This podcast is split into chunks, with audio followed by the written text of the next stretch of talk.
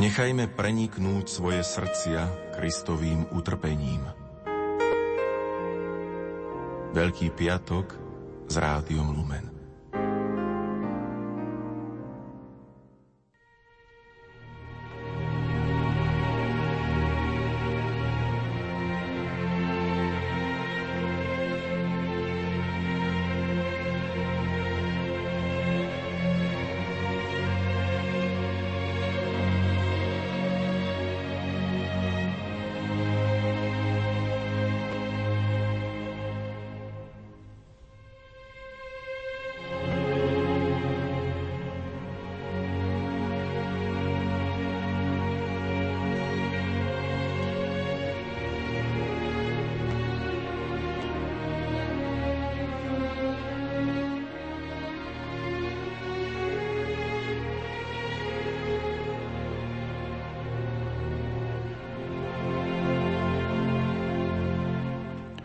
Požehnané veľkopiatočné predpoludne, milí poslucháči, vám prajeme naživo z bansko štúdia Hrádia Lumen. Anselm Green vo svojej modlitbovej knižke na Veľký piatok píše Pane Ježišu, dnes si pripomíname Tvoju smrť na kríži. Ako ju môžeme oslabovať? Nemali by sme hračej smútiť, no ty sám nás dnes pozývaš, aby sme spolu s celou cirkvou oslabovali a uctili si tvoj kríž, pretože je znakom nádeje, že v nás nie je nič, čo by nám mohlo brániť v živote. Tvoj kríž je symbolom lásky, ktorá nás objíma a objíma v nás všetky vnútorné protirečenia, Tvoja láska prúdi do nášho srdca a preniká všetko, čo je v nás silné i slabé, zdravé i choré, uzdravené i zranené. Tvoj kríž je znamením, že nás bezpodmienečne príjmaš. Preto tvoj kríž oslavujeme ako znak víťazstva.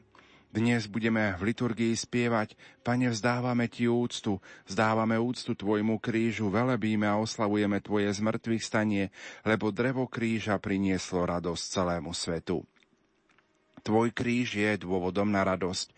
Už sa ničoho nemusíme báť, lebo si svojim krížom objal celý svet. A tak hľadíme na kríž dôverou, že nás láskou objímaš aj so všetkou našou vnútornou rozporuplnosťou a že nič nie je vylúčené z Tvojej víťaznej lásky. Daj, aby sme dnes plní dôvery oslavovali Tvoj kríž ako príčinu našej spásy a dôvod radosti, ktorú nám nikto nemôže, nemôže vziať. Milí poslucháči, na Veľký piatok do poludnia vám ponúkame naše kontaktné vysielanie, v ktorom sa pomodlíme aj biblickú krížovú cestu. Dovolte mi, aby som štúdiu Rádia Lumen privítal v zasneženej Banskej Bystrici aj biblistu zo Spiskej kapituly a prorektora Katolíckej univerzity v Ružomberku, docenta Františka Trstenského. Prajem ti pokojné a požehnané veľkopiatkové predpoludnie. Ďakujem veľmi pekne za privítanie, rovnako aj ja pozdravujem vás tu v Rádiu Lumen, ktorý vysielate v tieto naozaj sveté dni pre nielen veriacich na Slovensku, ale aj pre všetkých občanov Slovenska, ktorí prežívajú veľkonočné sviatky a zároveň aj tým, ktorí nie sú vo svojich domovoch a sú v zahraničí, ale napríklad prostredníctvom vášho rádia môžu prežívať veľkonočné sviatky sveto, nakoľko im to dovolia podmienky aj v zahraničí. František, ako si máme správne pochopiť a vnímať samotný Veľký piatok, ktorý práve dnes prežívame? Najlepšou odpoveďou sú samotné evaneliové texty, sveté písmo. Totiž e, nech sa akokoľvek pozeráme na tie na tie texty evangelistov a čítame tam o zázrakoch, o podobenstvách, o Ježišových slovách, vrcholom každého z tých štyroch evanílií je správa alebo opis utrpenia, umúčenia, ukryžovania a zmrtvých stania Krista. Všetky štyri evanelia sú tak vyskladané, že e, smerujú k tomuto vrcholnému bodu, k opisu Ježišovej krížovej cesty, jeho slávnostnému vstupu do Jeruzalema, ktorý sme si pripomenuli kvetnou nedelou, a potom opisom tých udalostí. Tvorí to centrálnu časť a takú, takú vrcholnú časť každého evanielia. To znamená, skutočne Sveté písmo nám hovorí, že e, toto je tá hodina, pre ktorú Boží syn prišiel na tento svet. Ako to hovorí pán Ježiš sám vo večeradle v Jánovom Evanieliu, ako je to zachytené, že oče, oslav svojho syna. Teraz je tá hodina, keď ho osláviš. A možno je takou pozvánkou na to prežitie e, tých, tých, týchto dní alebo týchto okamihov Veľkého piatku sú slova pána Ježiša na kríži. Sedem vied, ktoré Ježiš vypovedal na kríži, nie všetky sú zachytené v každom evanieliu. To je také zvláštne, že každý z tých evangelistov zachytil inú vetu alebo iné vety e, z Ježišovho kríža a práve to je pekné pre nás takým pozvaním na týmito slovami, ktoré vyriekol ako posledné, ako rozhodujúce, krátko predtým, ako odovzdá dušu otcovi, sú pre nás e, výzvou, motiváciou nad nimi rozímať. Čo to znamená, keď Ježiš povie, žij s ním. Čo to znamená, keď Ježiš povie, hľa tvoja matka, hľa tvoj syn. Čo to znamená, keď Ježiš povie, oče, odpuzím, lebo nevedia, čo robia a tak ďalej.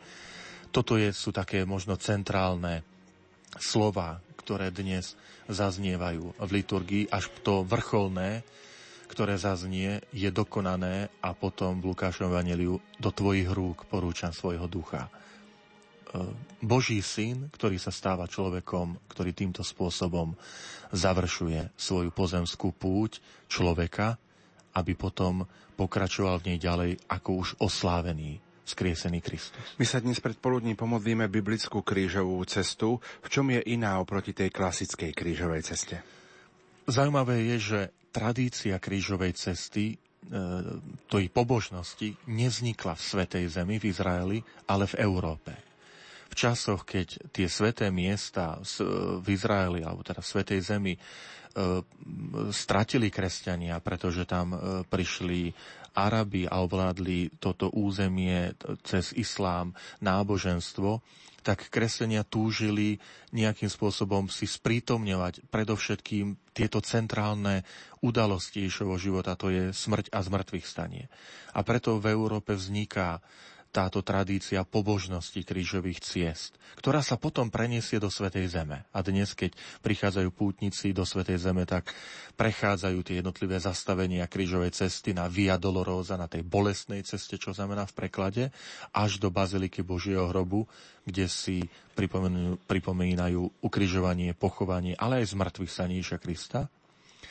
Ale biblický text nepodáva tie zastavenia tak, ako sú v tej poviem, tradičnej krížovej ceste.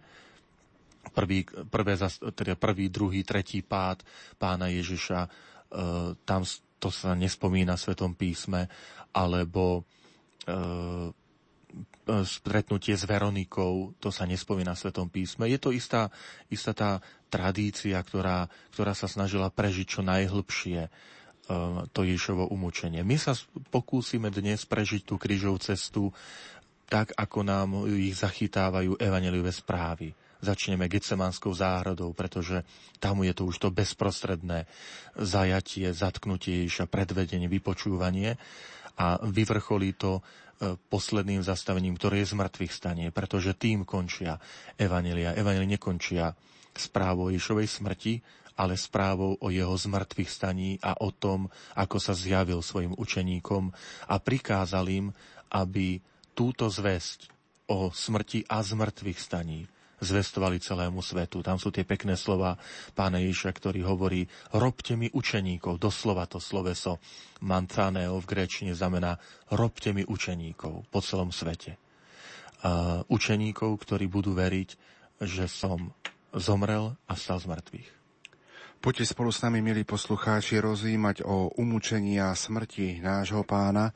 Na Veľký piatok do poludnia pre vás vysielajú majster zvuku Pavol Horňák, hudobná redaktorka Diana Rauchová a moderátor Pavol Jurčaga.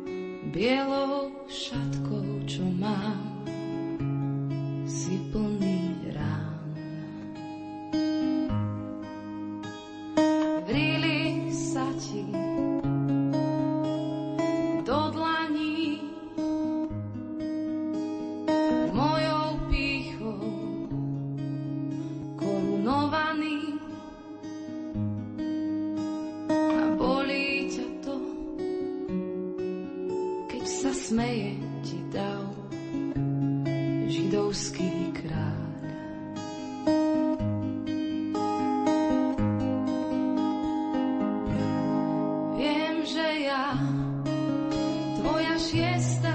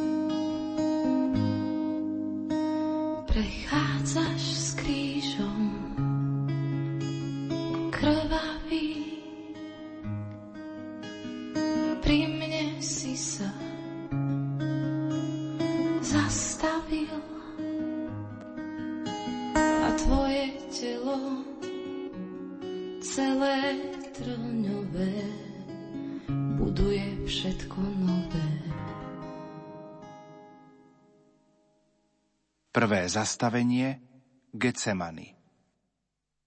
Klaniame sa ti, Kriste, a dobrorečíme ti. Lebo si svojim krížom vykúpil svet.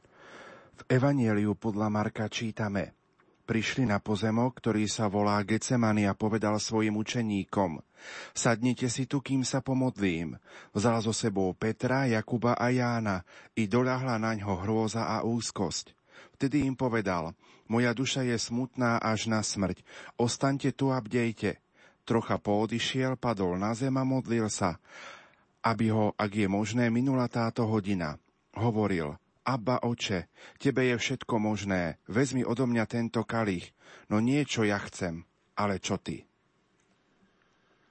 Pozemok Getsemany sa nachádza na východ od mesta Jeruzalema je to vlastne naozaj len pár minút od samotného mesta. Sveté písmo hovorí, že Ježiš na toto miesto, do tejto záhrady a na tento pozemok chodieval často. Že sa tam chodieval modliť a toto miesto poznali jeho učeníci. To znamená, chodieval tam aj so svojimi apoštolmi. Getsemany v preklade znamená lis na olivy. A to preto, že Getsemany, tento pozemok, je vlastne úpetím olivového vrchu.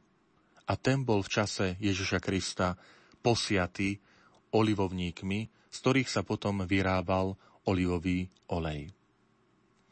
Ježiš vyberá si toto miesto ako miesto modlitby. Po poslednej večeri, ktorú slávil so svojimi učeníkmi, odchádza teda v noci na tento pozemok, na toto úpetie olivového vrchu, aby sa modlil. Evangelista Marek hovorí, že berie so sebou tak osobitne trojicu apoštolov Petra, Jakuba a Jána. Títo traja apoštoli mali osobitné postavenie e, v 12, v tom zbore 12 apoštolov.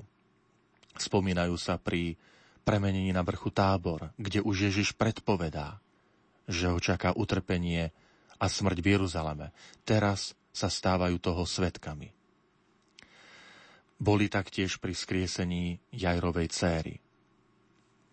Pán Ježiš ich vyzýva k bdeniu a modlitbe. Naplňajú sa tu slová, ktoré hovorí často počas svojho účinkovania v podobenstvách. Aby, aby človek bdel, hovorí to v súvislosti s jeho druhým príchodom. V podobenstvách, kde vyzýva pri príchode pána je blažený sluha, ktorý nájde, keď ktorého nájde pán bdieť. Toto je isté výzva aj pre nás dnešný deň. Aby sme sa s Kristom spojili. V jeho utrpení, v rozjímaní, aj takou bdelosťou nad vlastným životom. Evangelista Marek hovorí, padol na zem a modlil sa. Toto slovo padnúť na zem znamená tvárou. Ľahol si na zem tvárou. Je to v židovstve a v biblickom prostredí najväčší prejav, ten najhlbší prejav pokory pred Bohom. Lebo to je gesto, kde, ktoré človek robí len pred Bohom padá na zem. Čiže je to úkon modlitby, pokorenia, eh, hlbokého poníženia. Boží syn, sám ten, ktorý má Božiu prirodzenosť, padá v modlitbe pred svojim nebeským Otcom. Ježiš sa modlí Abba, čo je aramejský výraz Otče. Tu je pekne vidieť, ako ako sa dôverne Ježiš obracia na svojho Otca, alebo na nebeského Otca. Boha nazýva Otec. Je to oslovenie, ktorým aj dnes sa obraciame my na Boha. Voláme ho Otec. V každej modlitbe pána. Vezmi odo mňa tento kalich. Keď pútnici vchádzajú do baziliky Agónie, ktorá dnes je postavená na tomto mieste, kde Ježiš prežíval tieto chvíle, tak oltár je tam v tvare kalicha, aby pripomínal túto myšlienku. Ale evangelista končí výzvou, alebo zachytáva slova pána Ježiša, niečo ja chcem, ale čo ty? Tieto slova si vždy pripomínajme, keď sa budeme modliť Otče náš. Buď vôľa tvoja. Nech to je aj naše rozhodnutie v našom živote. Konať Božiu vôľu.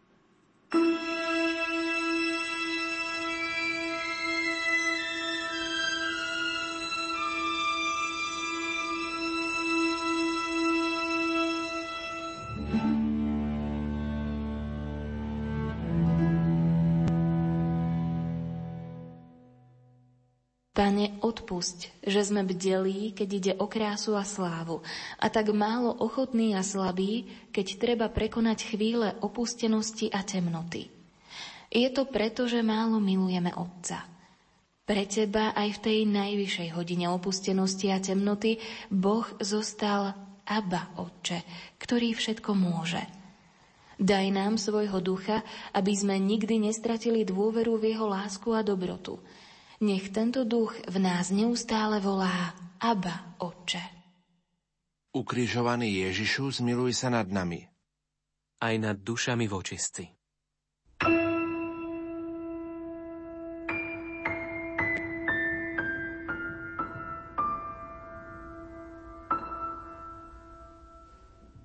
Druhé zastavenie, zajatie. Klaniame sa ti, Kriste, a dobrorečíme ti. Lebo si svojim krížom vykúpil svet. V Evanieliu podľa Marka čítame a kým ešte hovoril, prišiel zrazu Judáš, jeden z dvanástich, a s ním zástup s mečmi a kými, ktorí poslali veľkňazi, zákonníci a starší. Jeho zradca im dal znamenie. Koho poboskám, to je on. Chyte ho a obozretne odvete. Keď prišiel, hneď pristúpil k nemu a povedal, Rabbi, a poboskal ho. Oni položili naň ruky a zajali ho. Dnes v tých priestoroch Getsemanskej záhrady alebo toho úpetia, ktoré celé voláme, že je Getsemany, táto udalosť druhého zastavenia je osobitne pripomenutá tzv. jaskyňou zrady. Pripomína teda tú udalosť, keď Ježiša zajali, keď prichádza Judáš, aby, aby ho zradil a znamením dal teda signál alebo označil, kto je to. Evangelový text je pochopiteľný, pretože je noc. Mm, Gecemánska záhrada mohla byť plná aj iných pútnikov, ktorí prišli na Veľkú noc sláviť židovské sviatky. Každoročne, raz v roku, prichádzali Židia na Veľkú noc do Jeruzalema, aby tam najskôr v Jeruzalemskom chráme bol zabitý baránok, ktorého potom počas veľkonočnej večere zjedli spolu s nekvaseným chlebom, spolu s vínom, aby si tak pripomenuli vyslobodenie z egyptského otroctva, dar slobody. To znamená, preto aj E, je potrebné isté znamenie, ktoré odlíši možno v tieňoch, v tme osobu Ježiša Krista od iných. Napokon evangelista hovorí, že Ježiš sa odobral do tejto záhrady so svojimi učeníkmi, takže tých osob tam bolo viacej. Ďalej evangelista Marek hovorí o bosku. Bosk bol prejavom úcty. Bol prejavom úcty napríklad zo strany detí voči svojim rodičom, ale aj zo strany sluhu alebo učeníka voči svojmu učiteľovi. Zvyčajne ten bosk sa dával na bradu alebo potom, keď išlo o iné situácie, na ruku alebo na nohu. Tu predpokladáme, že aj Judáš dal bosk na bradu ako znamenie alebo istý, istý symbol múdrosti, ako istý symbol e, učiteľstva. Preto ho aj oslovuje tým oslovením rabbi, čo v preklade znamená učiteľ. Tento tento motív, e, táto scéna bosku Judášovho našla svoje stvárnenie aj v umení na mnohých gotických oltároch, ktoré sa zatvárajú, keďže krídlové oltáre, ktoré sa zatvárajú počas pôstneho obdobia, je táto scéna vyobrazená. A táto scéna sa stala aj symbolom, aj istou metaforou v našom rozprávaní, keď sa hovorí o Judášovom bosku, ako o čom si falošnom, ako o čom si, čo je synonymom e, zrady, podrazu, neúprimnosti.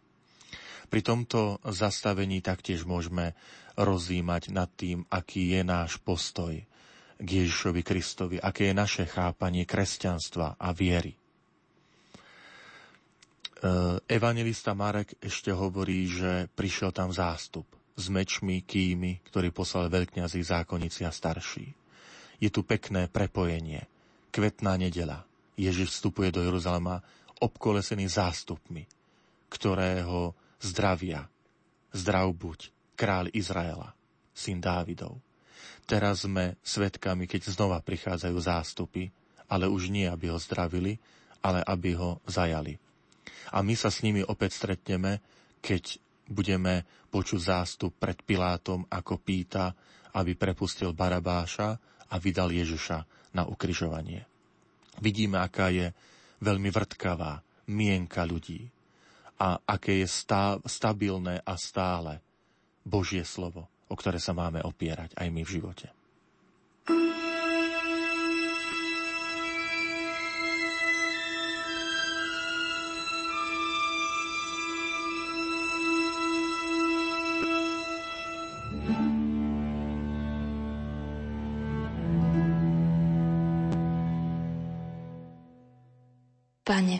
pre naše zrady a falošné bosky majú ľudia vo svete aj naďalej možnosť pochybovať o Tebe.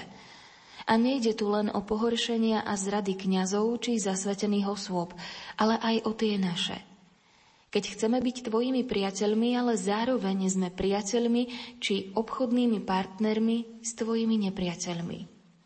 Pomôž nám, Pane, aby naše gestá voči Tebe neboli znamením pre Tvojich nepriateľov a aby sme Ti zostali verní, aj napriek tomu, že medzi Tvojimi najbližšími sa nájdu zradcovia. Ukrižovaný Ježišu, zmiluj sa nad nami. Aj nad dušami vočistci.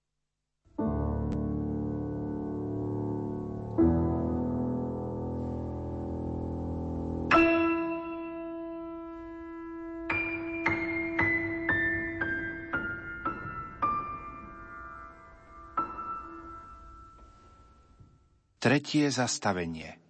Ježiš pred veľradou. Klaniame sa ti, Kristia, a dobrorečíme ti. Lebo si svojim krížom vykúpil svet. V Evanieliu podľa Marka čítame Veľkňazi a celá veľrada zháňali svedectvo proti Ježišovi, aby ho mohli odsúdiť na smrť. Ale nenašli. Mnohí proti nemu krivo svedčili a ich svedectvá sa nezhodovali. Tu niektorí vstali a krivo proti nemu svedčili. My sme ho počuli hovoriť, ja zborím tento chrám zhotovený rukou a za tri dní postavím iný, nie rukou zhotovený. Ale ani tak sa ich svedectvo nezhodovalo. Tu vstal veľkňaz, postavil sa do stredu a opýtal sa Ježiša. Nič neodpovieš na to, čo títo svedčia proti tebe? Ale on mlčal a nič neodpovedal. Veľkňaz sa ho znova pýtal. Si ty Mesiáš, syn požehnaného? Ježiš odvetil, áno som. Ježiš stojí pred veľradou. Veľrada bol židovský orgán, ktorý mal predovšetkým náboženskú moc v čase rímskej ríše, čiže v čase, ktorý sa dotýka aj pozemského pôsobenia Ježiša Krista. A Rímania túto autoritou, túto právomoc židovské veľrady rešpektovali. V náboženských otázkach ich nechali rozhodovať. Mala 70 členov plus jeden a to bol veľkňaz, ktorý stál na čele tejto rady, preto sa volá veľrada, pretože mala také osobitné postavenie v krajine. Predpokladá sa, že aj mestá alebo obce tej doby mali svoje menšie židovské veľrady, alebo sa to nazýva aj gréckým výrazom synedrion alebo sanhedrin, ktoré tiež mali za úlohu riešiť isté spory alebo situácie náboženské. Ale zaujímavé je, čo, z čoho Ježiša obvinujú. Sú to dve veci. Že hovoril, že zborte tento chrám a za tri dní ho postavím – a vyhlasovanie sa za Mesiáša. Ježiš naozaj hovorí o novom chráme. Tým chrámom je on sám a tým chrámom sa on stane sám. Spomeňme si na rozhovor so Samaritánkou pri studni, kde Ježiš hovorí, už nie tu na vrchu Garizim, ktorý bol posvetný pre Samaritánov, ale ani nie v Jeruzaleme, ktorý bol posvetný pre Židov, lebo tam stal Jeruzalemský chrám budú praví ctitelia uctievať Boha, ale budú sa mu kláňať v duchu a pravde. A pre všetkých tých, ktorí sa rozhodli nasledovať Ježiša Krista, tým novým chrámom je On sám. Tak ako je to aj v tom úrivku Marka zachytené. Hovoril o chráme nie rukou zhotovenom. To znamená o chráme svojho tela. Druhé obvinenie je obvinie z vyhlasovania sa za Mesiáša. syn požehnaného. Tým sa e, veľkňaz vyhýbal, aby spomenul Božie meno, lebo to v židovstve nebolo dovolené. V židovstve sa nesmie doteraz priamo vysloviť meno Božie. A tak sa hľadali náhrady, syn požehnaného. Ježiš tu nemlčí.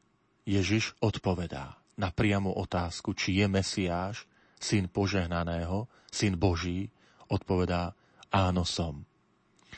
Asi nikde inde v evaniliách nenájdeme takúto jednoznačnú odpoveď, ktorou Ježiš reaguje na to, kto je On, že je Boží syn. Väčšinou sme sa stretli s oslovením syn človeka alebo syn Dávidov. Ale tu máme priamu potvrdenú odpoveď z samotného Krista. Som Boží syn. Som synom požehnaného. To sú dve obvinenia hlavné, ktorými stojí pred veľradou. A tieto dve, e, dve obvinenia alebo dve hlavné posolstva sú dôležité pre kresťanstvo, aj pre našu vieru. My sa neklaniame len Ježišovi človekovi z Nazareta, ale aj Ježišovi, ktorý je Boží syn. V opačnom zmysle by kresťanstvo nemalo význam by bolo na spôsob iných smerov, filozofií, ktoré mali svojich zakladateľov. Ale my v kresťanstve veríme, že Ježiš je Boží syn a je aj pre mňa Boží syn. Pane,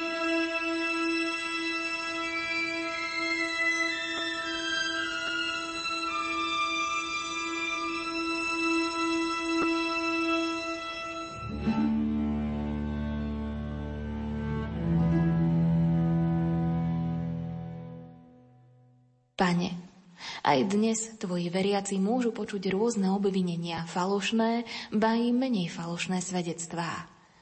Pošli nám, prosíme, svojho ducha, aby sme vedeli, kedy mlčať a kedy hovoriť.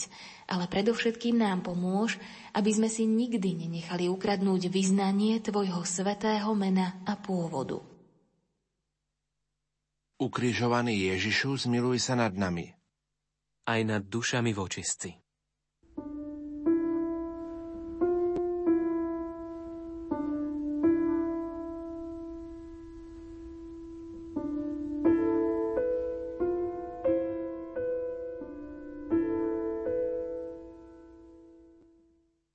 Štvrté zastavenie Ježiš pred Pilátom.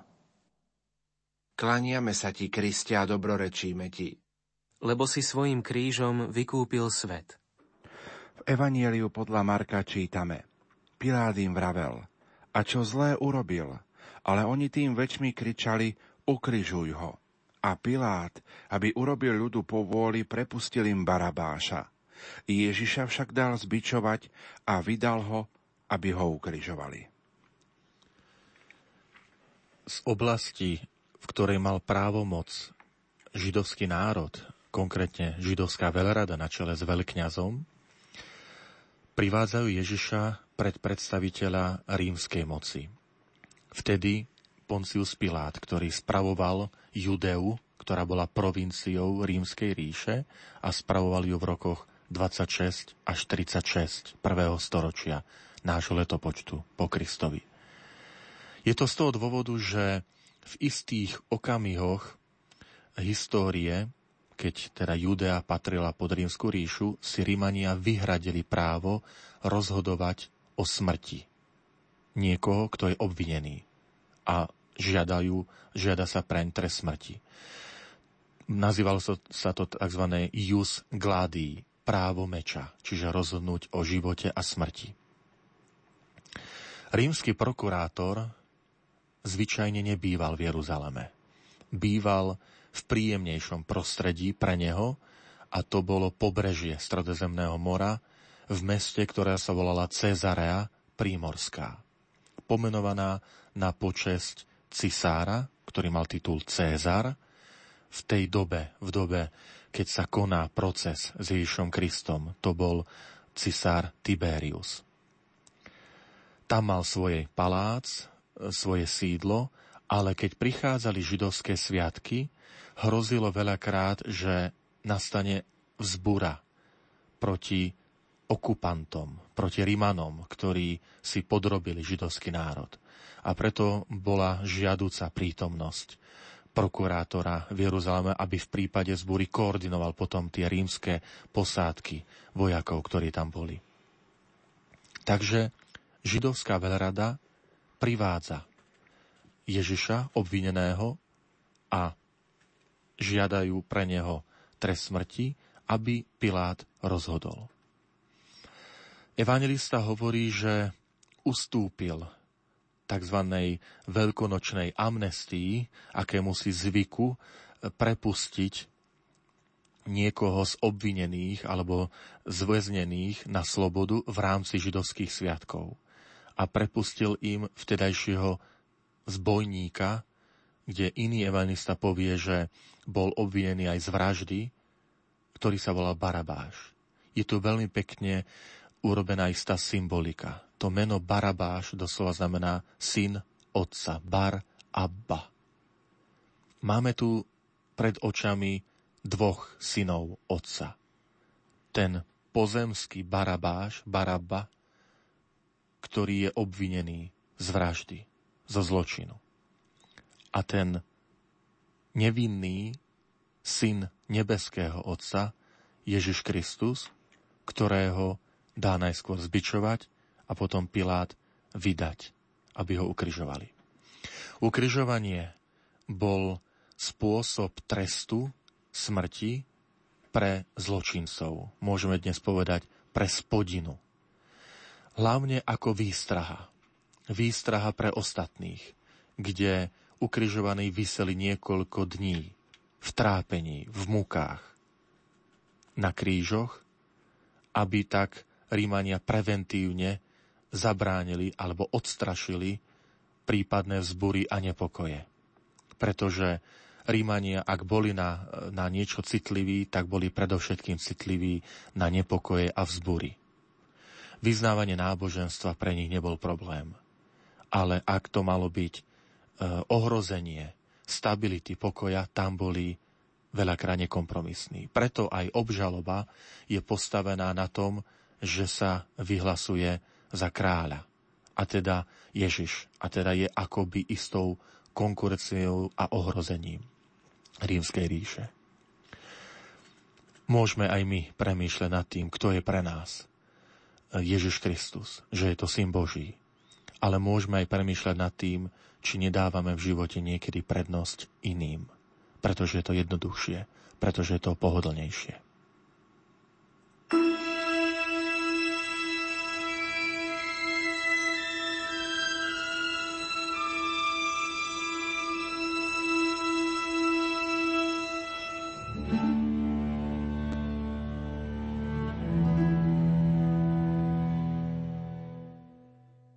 Ježišu, spojila sa závisť nábožných a slabosť spravodlivých a ty si odsúdený na mučenie a smrť.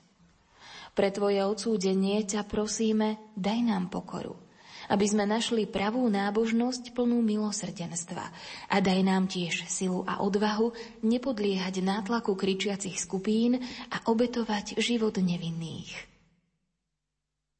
Ukrižovaný Ježišu, zmiluj sa nad nami – aj nad dušami vočistci.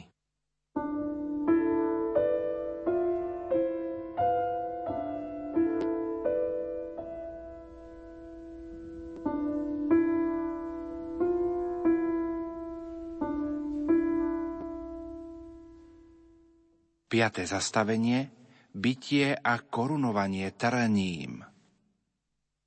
Klaniame sa ti, Kriste, a dobrorečíme ti lebo si svojim krížom vykúpil svet.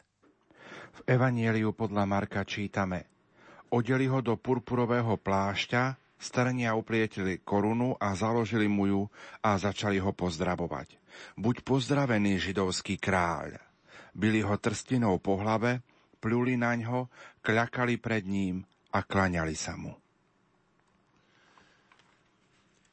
V časoch rímskej ríše ukrižovaniu predchádzalo bytie a palicovanie, bičovanie. Tak to bolo aj v prípade pána Ježiša.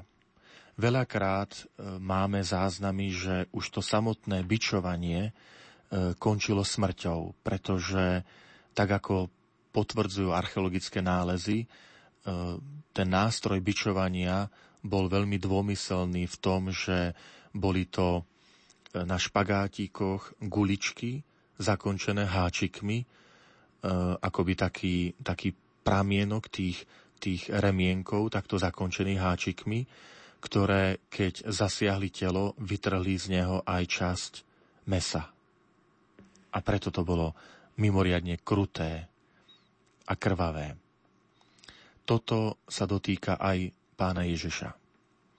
Zároveň tu evangelista zachytáva obraz klaňania sa tomuto židovskému kráľovi. Je to výsmech tej rímskej moci, aj tej myšlienke židovského mesiáša, židovského kráľa. Čiže ako by povedali, pozrite sa, Židia, toto je ten váš kráľ, toto je vaše, vaše kráľovstvo, ktoré vraj sa usilujete dosiahnuť. Zároveň pre nás je to možno aj pripomenutím, že už táto myšlienka kráľa zaznela v evaneliách. V Evangeliu svätého Matúša sa číta, píše sa v druhej kapitole, že prišli z východu mudrci do, Be- do Jeruzalema, potom do Betléma a pýtajú sa, kde je ten novonarodený židovský kráľ. A potom prichádzajú do Betléma a prinášajú mu svoje dary. A tiež evangelista povie, že padli, kľakli pred ním a otvorili mu svoje pokladnice. Vidíme tu teda akýsi opačný obraz mudrcov z východu, ktorí prichádzajú sa klaňať židovskému kráľovi, ktorého spoznávajú v novonarodenom dieťati v maštali. A obraz zbitého, zakrvaveného Ježiša, ktorého nepoznajú rímsky vojaci, ktorého nepozná ani tí, ktorí ho vydali Pilátovi, židovská veľrada, ktorí ho neuznávajú ako svojho pána, ako svojho kráľa.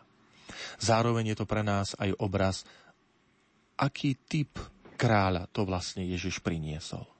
Kto je to ten židovský kráľ? Že nie je to ten, ktorý by sa uchádzal o, o to kráľovstvo mocou, násilím, vraždami, intrigami. Ale tak, ako sme to počúvali na kvetnú nedelu, pokorný, tichý, sedlia, sediaci na osliadku, prichádza do, do Jeruzalema. To je ten syn Dávidov. To znamená, aj pre nás je to uvedomenie si, čo to vlastne Ježiš priniesol, keď ohlasoval Božie kráľovstvo. Keď týmito slovami začal svoje verejné účinkovanie. Čas sa naplňal, Božie kráľovstvo sa priblížilo. Keď vo svojich podobenstvách hovoril, čomu priblížim to Božie kráľovstvo. Na Zelený štvrtok večer sme videli, čo to je to kráľovstvo, keď si kľaká k nohám svojich učeníkov a robí slu, e, prácu, ktorá bola prácou sluhov, otrokov pre svojich pánov, keď im umýva nohy, nohy svojim učeníkom. A hovorí, dal som vám príklad, aby ste si aj vy navzájom umývali nohy. Toto je ten kráľ. A pre nás je to hrdosťou, že Boží syn sa znižuje k nám, aby nám slúžil. Máme pred sebou teda obraz slúžiaceho kráľa a pozýva všetkých, aby ho v tejto službe nasledovali. Byli ho trsinou po hlave, pluli, kľakali a klaňali sa mu. To je vyjadrenie toho, toho poníženia, toho ľudského poníženia, ktoré sa Išovi dostalo. Ale zároveň vieme, že potom toto poníženie je z Božej strany odmenené povýšením. Nech je to aj pre nás veľkou takou výzvou, pozbudením, že aj Boh to naše poníženie pre Krista, to je dôležité, pre Krista, raz odmení.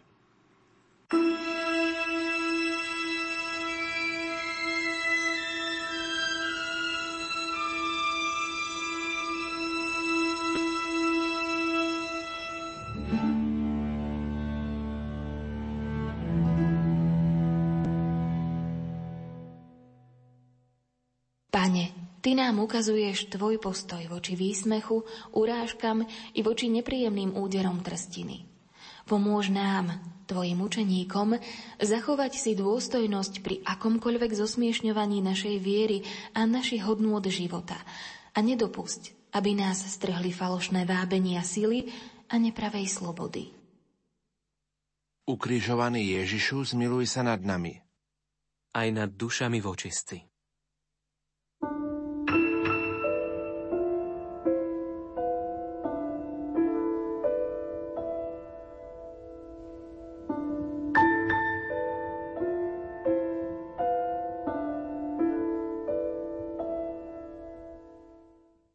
Šiesté zastavenie Ježiš berie svoj kríž.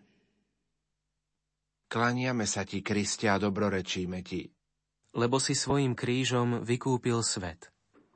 V Evanieliu podľa Jána čítame Sám si niesol kríž a vyšiel na miesto, ktoré sa volá Lepka, po hebrejsky Golgota. A v Evanieliu podľa Lukáša máme tento text. A všetkým povedal – kto chce ísť za mnou, nech zaprie sám seba, vezme každý deň svoj kríž a nasleduje ma. Lebo kto by si chcel život zachrániť, stratí ho, ale kto stratí svoj život pre mňa, zachráni si ho. Veď čo osoží človekovi, keby aj celý svet získal a seba samého by stratil alebo poškodil? Evangelista Ján hovorí, že Ježiš si niesol kríž sám. Z iných Evanielia, my to budeme ešte počuť dnes, vieme, že istý úsek cesty Ježišovi pomohol nie kríž Šimon, Šimon Sirény.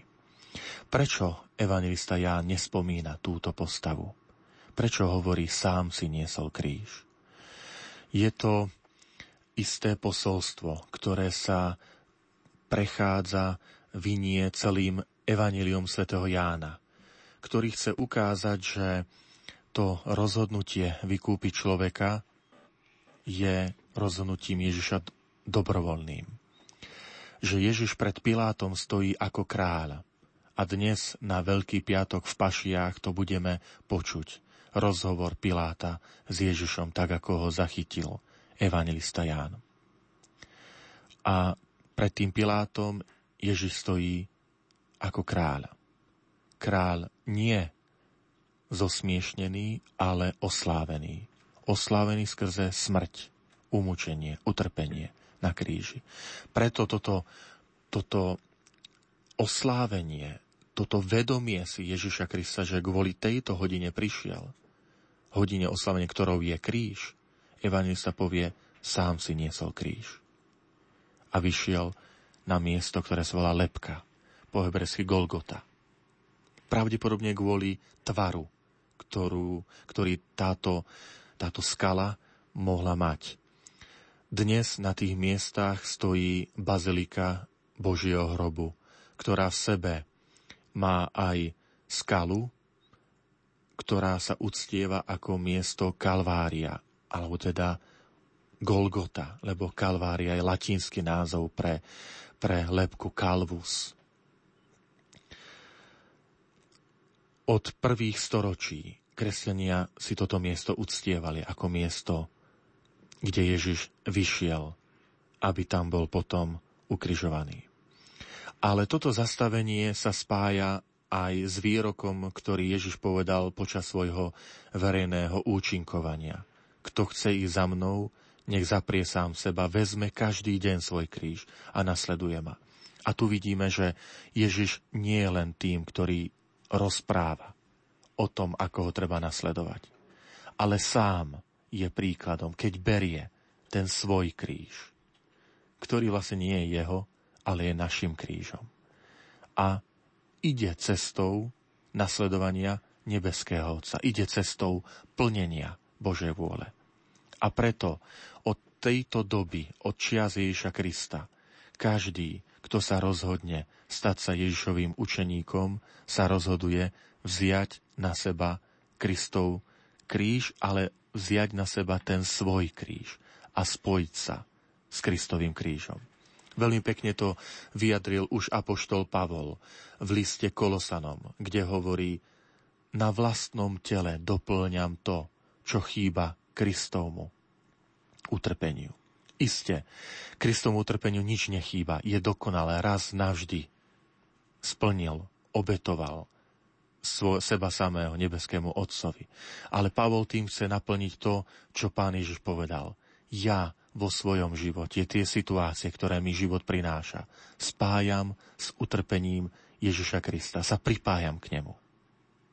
A to je aj jedna z tých myšlienok, ktorú môžeme mať počas slávenia pobožnosti krížovej cesty. Ten svoj každodenný kríž spájať s Kristovým krížom. A tak sa usilovať naplňať Božiu, Otcovú vôľu, tak ako to urobil Ježiš Kristus. Pane,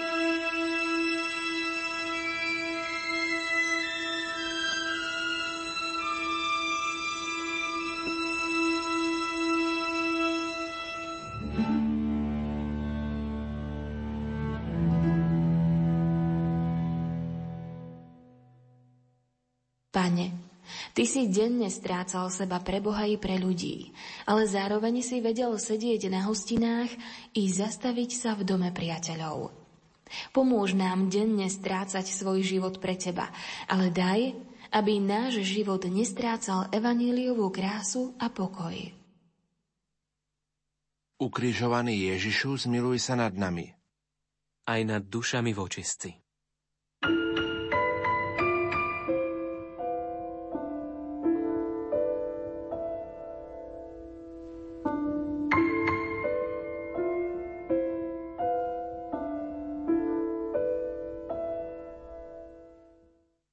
Siedme zastavenie Šimon z Cyrény pomáha Ježišovi niesť kríž.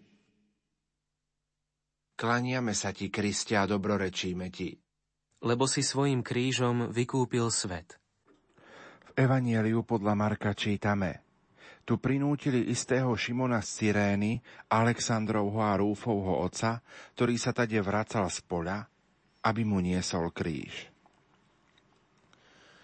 Evangelista Marek zachytil postavu, ktorú bližšie nepoznáme, pretože nepatrila do okruhu Ježišových učeníkov, ale postavu, ktorú výslovne uvádza, menuje, že to je Šimon Sirény a hovorí, že to je e, otec Alexandra a Rúfa.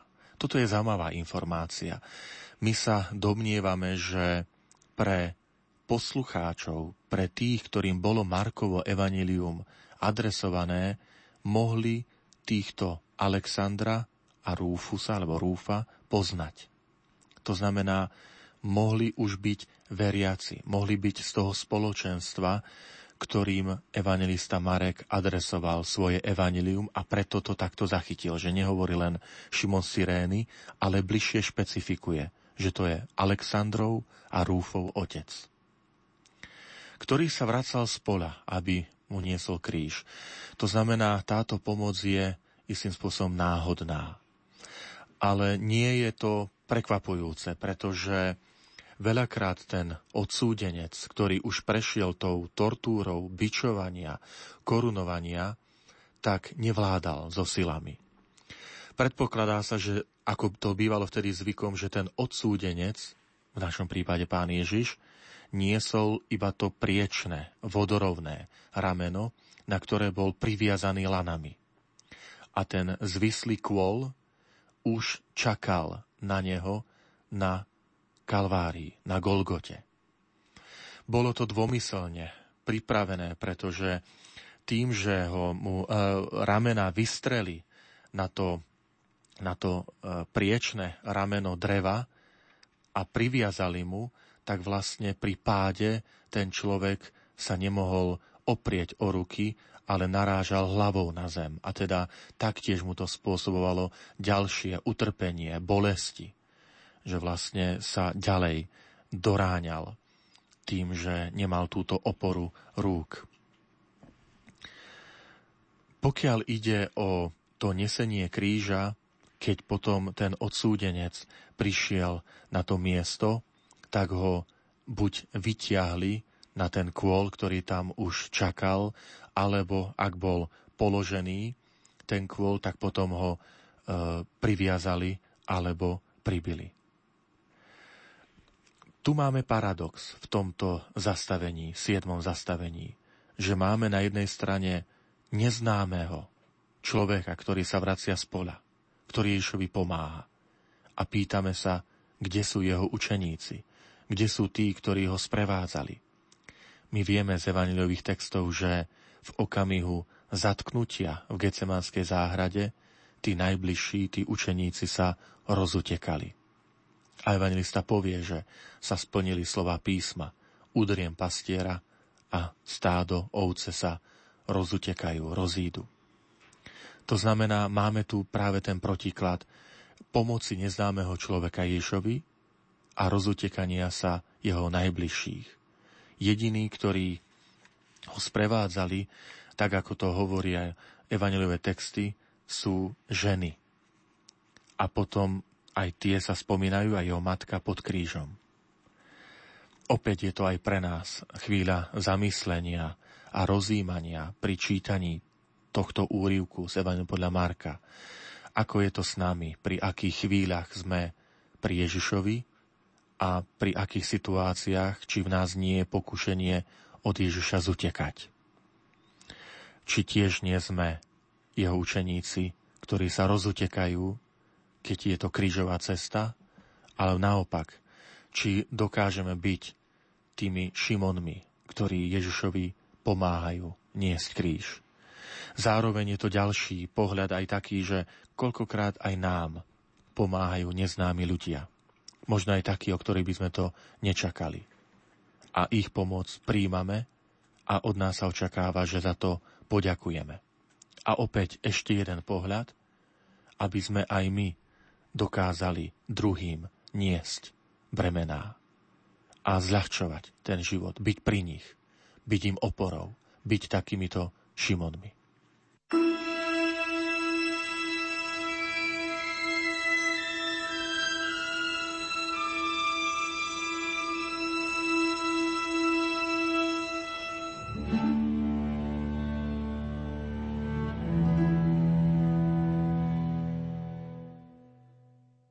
Pane, nikto z tvojich najbližších učeníkov ti nepomáhal niesť kríž, iba tohto neznámeho donútili.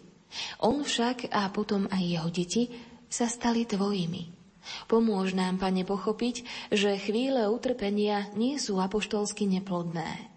Prosíme ťa tiež za všetkých Šimonov dnešnej doby, ktorí nedobrovoľne nesú s tebou kríž utrpenia na rôznych miestach sveta, aby si uvedomili, že ty kráčaš vedľa nich a máš moc dať im nový život. Ukrižovaný Ježišu, zmiluj sa nad nami. Aj nad dušami vočistci.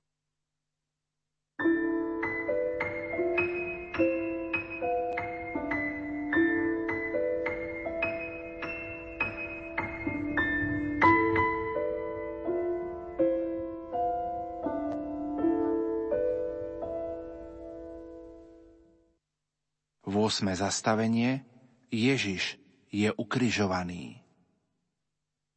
Klaniame sa ti, Kristia, a dobrorečíme ti. Lebo si svojim krížom vykúpil svet. V Evanieliu podľa Marka čítame. Keď ho ukrižovali, bolo 9 hodín. Jeho vinu označili nápisom Židovský kráľ. Vedno s ním ukrižovali aj dvoch zločincov. Jedného napravo od neho, druhého naľavo. Máme tu niekoľko údajov, ktoré sú zaujímavé na také zamyslenie. Najskôr je to čas toho ukrižovania. Je to ranná hodina o 9. hodine ráno. Bolo to z toho dôvodu, že e, evangelisti hovoria, v ten večer Židia chceli sláviť veľkonočné sviatky, židovskú veľkú noc a preto zavčasu ráno prichádzajú za, za Pilátom, aby aby tento proces vyriešili s Ježišom. Preto to celé sa takto zavčasu ráno uskutočňuje.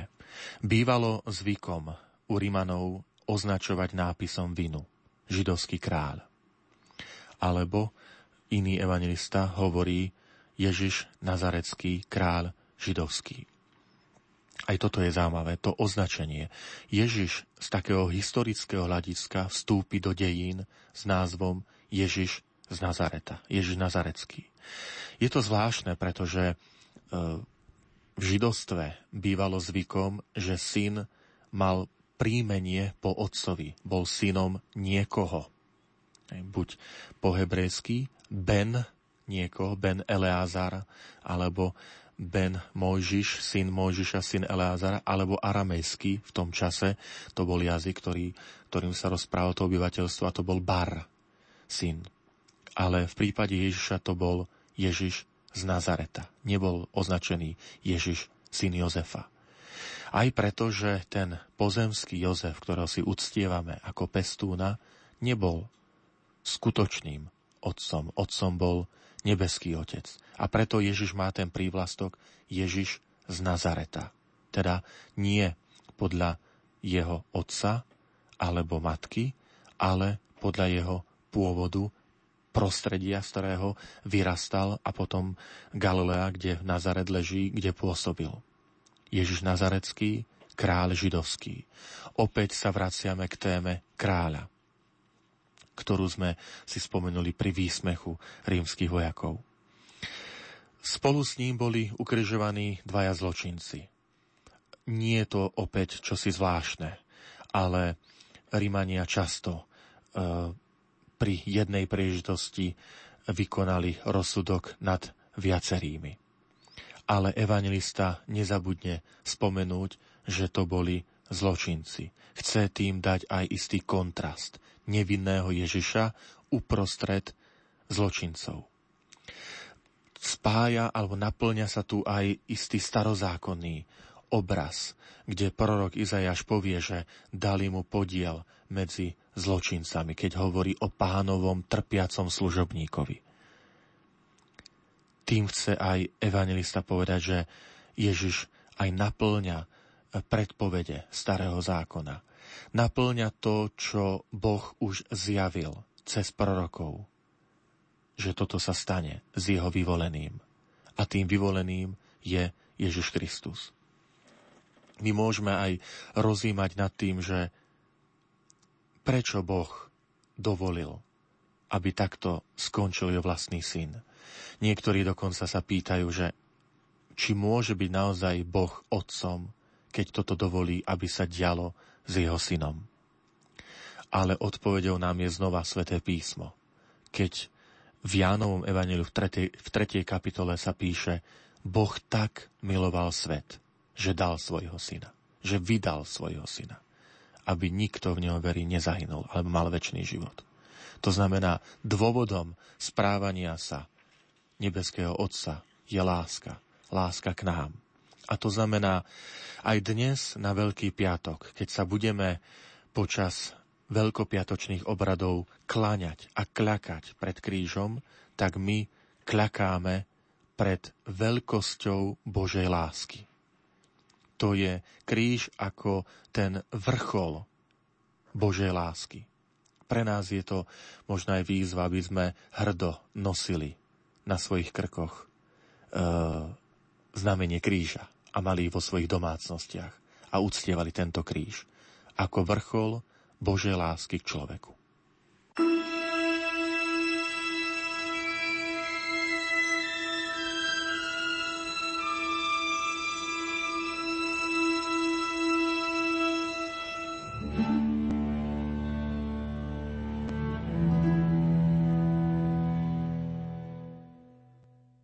Pane, Ty si v nás vzbudil vieru, nádej a lásku. A teraz si medzi zločincami pribitý na kríž.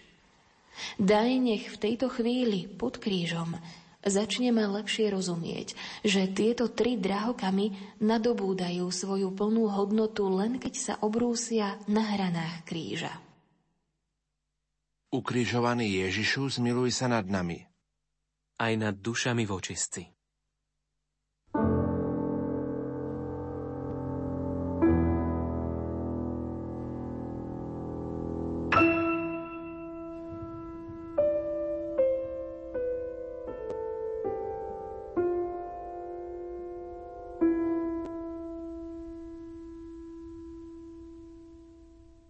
Deviate zastavenie Rozdelenie šiat Klaniame sa ti, Kriste, a dobrorečíme ti. Lebo si svojim krížom vykúpil svet. V Evanieliu podľa Jána čítame. Keď vojaci Ježiša ukrižovali, vzali jeho šaty a rozdelili ich na štyri časti, pre každého vojaka jednu. Vzali aj spodný odev, ale tento odev bol nezošívaný, od hora v celku utkaný. Preto si medzi sebou povedali – Netrhajme ho, ale losujme on, čí bude, aby sa splnilo písmo. Rozdelili si moje šaty a o môj odev hodili los. Evangelista Ján začína toto zastavenie slovami, keď vojaci Ježiša ukryžovali.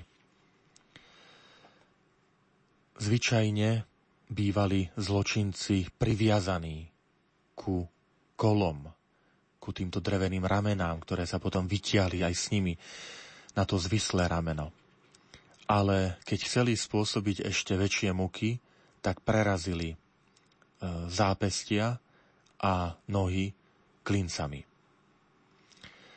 my aj predpokladáme, že tie klince nešli cez dlane, ale cez zápestie, kde sú šlachy, aby udržali váhu ľudského tela ale zároveň aj boli, bol asi aj Ježiš priviazaný aj povrazmi ku krížu. Rovnako kríž bol tak urobený, že ten ukrižovaný mal akoby istú podperu, na ktorú by mohol kvázi sedieť. A potom aj podperu na nohy, aby sa mohol nadvihovať. Totiž ukrižovaním sa tomu ukrižovanému E, stiažilo dýchanie. A stiažovalo mu to potom e, to nádych a výdych a on potreboval sa nadýchovať tým, že sa e, podoprie buď nohami alebo, alebo telom, aby sa mohol znova nadýchnuť. Preto aj väčšinou dôvodom smrti tých, ktorí boli takýmto spôsobom umúčení, bolo zadusenie. Alebo aj potom z toho dôvodu aj aj infarkt, že to srdce nedostávalo kyslík dostatočný, pretože človek sa nevládal nadýchovať. Ďalej uvádza evangelista Ján, že vojaci si rozdelili jeho šaty. Bývalo zvykom, že tým, ktorí ho ukrižovali, potom si tie veci toho pozostalého rozdelili. A tu je aj ďalší aspekt poníženia. A to je, že e, aby to, čo, toho človeka ponížili v čo najväčšej miere ľudsky, tak tí zločinci bývali ukrižovávaní nahý. Aby ho vysmiali, aby ho ponížili. Čiže vidíme tu taký dvojitý aspekt, na ktorý môžeme rozímať dnešný veľkopiatočný deň, a to je poníženie Ježiša Krista fyzické, to je to bičovanie, trním korunovanie, ukrižovanie, nesenie kríža, čiže tá fyzická bolesť, ktorú Ježiš prežíva, ale dnešný deň rozímajme aj nad psychickou, duševnou bolesťou, ktorú Ježiš na seba zobral. To poníženie ľudskej dôstojnosti, e, ktoré on tým, že sa stal človekom, na seba zobral teraz týchto chvíľach, okamihoch, keď si pripomíname jeho krížovú cestu. Teda Ježiš nie je len ten, ktorý pocitoval počas svojho života hlad, ktorý pocitoval únavu, ktorý potreboval spánok, ale aj ten, ktorý v utrpení pocítil a prežil, čo to znamená poníženie ľudskej dôstojnosti, prirodzenosti. Aj opustenie zo strany učeníkov, aj to je tá duševná, vnútorná bolesť, ktorú on prežíva.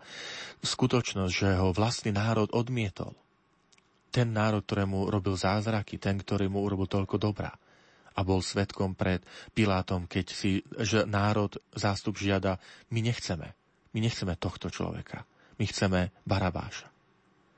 Čiže tam môžeme rozímať aj o tom psychickom, duševnom utrpení, ktoré je veľakrát väčšie ako utrpenie fyzické. Vieme to aj z vlastnej skúsenosti. Mnohí povedia, že bolesti vnútorné, keď sa človek trápi pre svojich blízkych, pre, pre ťažkosti v rodine, bývajú veľakrát väčšie ako to, keď trpí jeho telo. Aj toto môžeme dnešný deň položiť s Kristom na kríž a v tom ho prosiť o silu niesť tie naše kríže.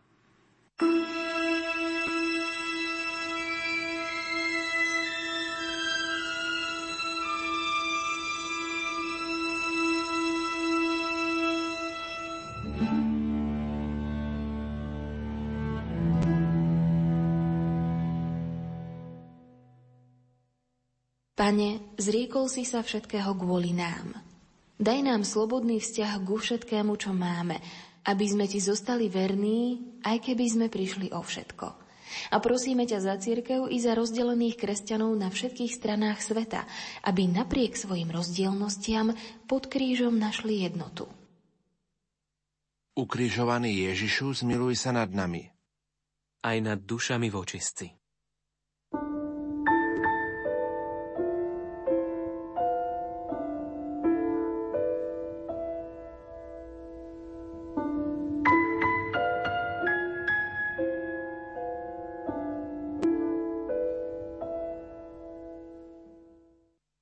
10. zastavenie Kajúci zločinec Klaniame sa ti, Kristia, a dobrorečíme ti.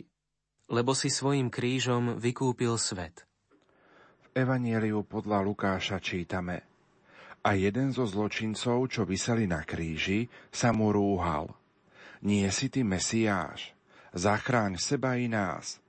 Ale druhý ho zahriakol – ani ty sa nebojíš Boha, hoci si odsúdený na to isté? Potom povedal, Ježišu, spomen si na mňa, keď prídeš do svojho kráľovstva. Iba evangelista Lukáš zachytil tzv. kajúceho lotra alebo kajúceho zločinca. Ostatní evangelisti hovoria, že spolu s ním boli ukrižovaní ďalší dvaja zločinci, ktorí sa mu rúhali, posmievali. Ale Lukáš vytiahne túto, túto udalosť a predostrejú svojim poslucháčom vo svojom evaníli úmyselne. Totiž evangelista Lukáš nám prináša, keď čítame jeho opis umúčenia Ježiša Krista, prináša nám obraz Ježiša nábožného, modliaceho sa. Evangelista Lukáš zachytil tri vety pána Ježiša.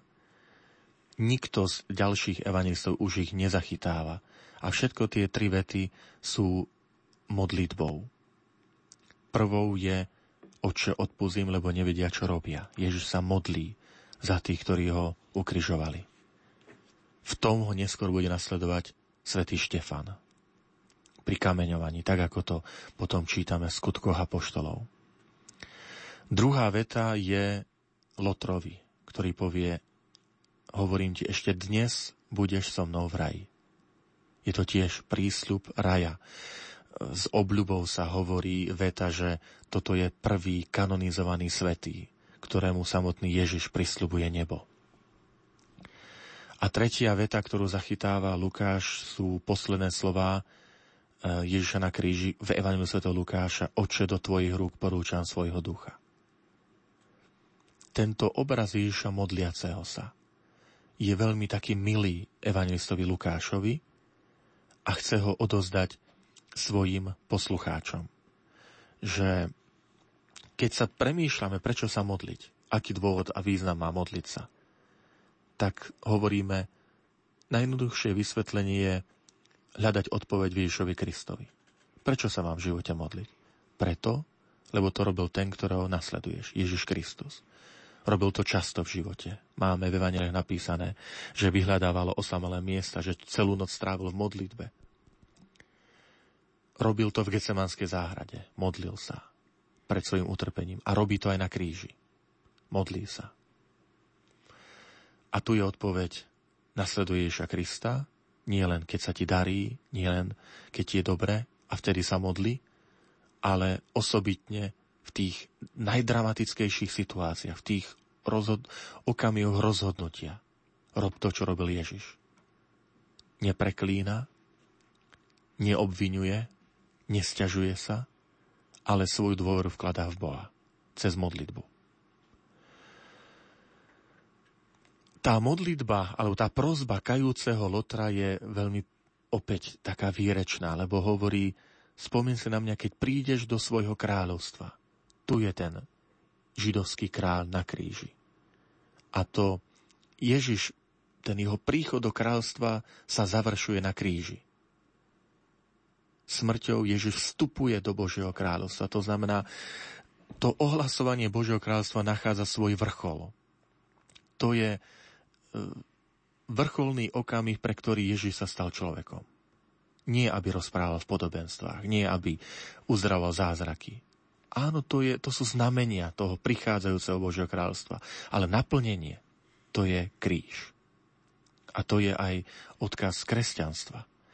Kresťanstvo bez kríž by bolo vyprázdn, vyprázdnené, by bolo nemožné. A každý človek, ktorý sa snaží z kresťanstva vyprázdniť kríž, sa zrieka tohto náboženstva, tohto kresťanstva. Odpoveď Ježiša, ešte dnes budeš so mnou v raji, je odpoveďou, ktorá je e, taká dôležitá pre Ježiša Krista, že on chce povedať, teraz je ten okamih. Teraz so mnou prichádza spása. Nie zajtra, nie o týždeň, teraz. A pre nás je to taký dôvod a pozbudenie, aby sme aj my teraz, dnes urobili rozhodnutie byť Ježišovými, patriť Ježišovi, žiť ako jeho učeníci. Nie o týždeň, o rok. Teraz, dnes.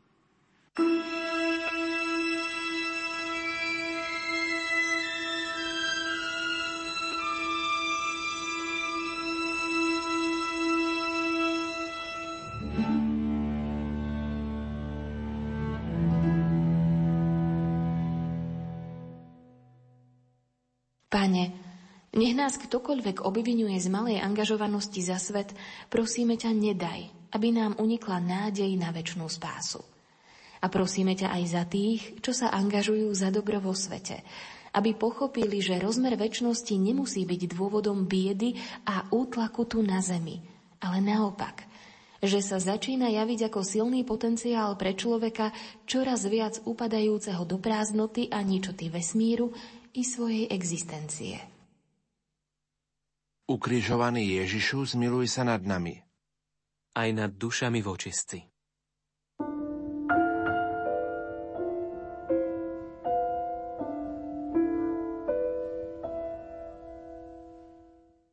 Jedenáste zastavenie Ježiš hovorí Márii a Jánovi. Klaniame sa ti, Kristia, a dobrorečíme ti. Lebo si svojim krížom vykúpil svet – Evanieliu podľa Jána nachádzame aj tieto slová. Keď Ježiš uzrel matku a pri nej učeníka, ktorého miloval, povedal matke Žena, hľa tvoj syn. Potom povedal učeníkovi Hľa tvoja matka. A od tej hodiny si ju učeník vzal k sebe. Jedine evangelista Ján zachytil tento rozhovor. Ježiša s matkou a s milovaným učeníkom. Ale napríklad v Evangeliu sv. Lukáša máme správu, že Ježiša sprevádzali na jeho ceste z Galilei do Jeruzalema okrem apoštolov, okrem ďalších učeníkov, aj ženy, ktoré mu posluhovali. Je to v 8. kapitole Lukášovo Evanielia. A opäť Lukáš spomína, že aj na krížovej ceste ho sprevádzali ďalšie ženy. A boli nedaleko pod krížom, svetkami Ježovho umočenia. Tu máme v Evangeliu Jána takú osobitnú scénu. Evangelista Ján chcel zachytiť tento rozhovor medzi synom a matkou, medzi majstrom, medzi učiteľom a jeho učeníkom. Táto scéna má taký dvojitý rozmer. Na jednej strane je to ten rozmer taký ľudský, zverenia svojej matky do opatery, svojho učeníka. Lebo takto povie evangelista, že od tej hodiny si ju učeník vzal k sebe. Čiže je to istá starosť syna o svoju matku.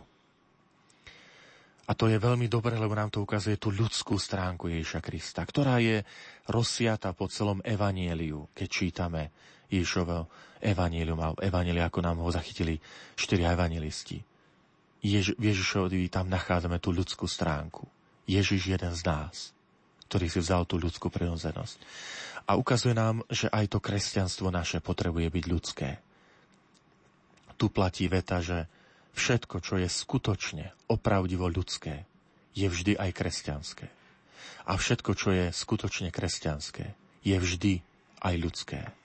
Že kresťanstvo nejde proti ľudskosti.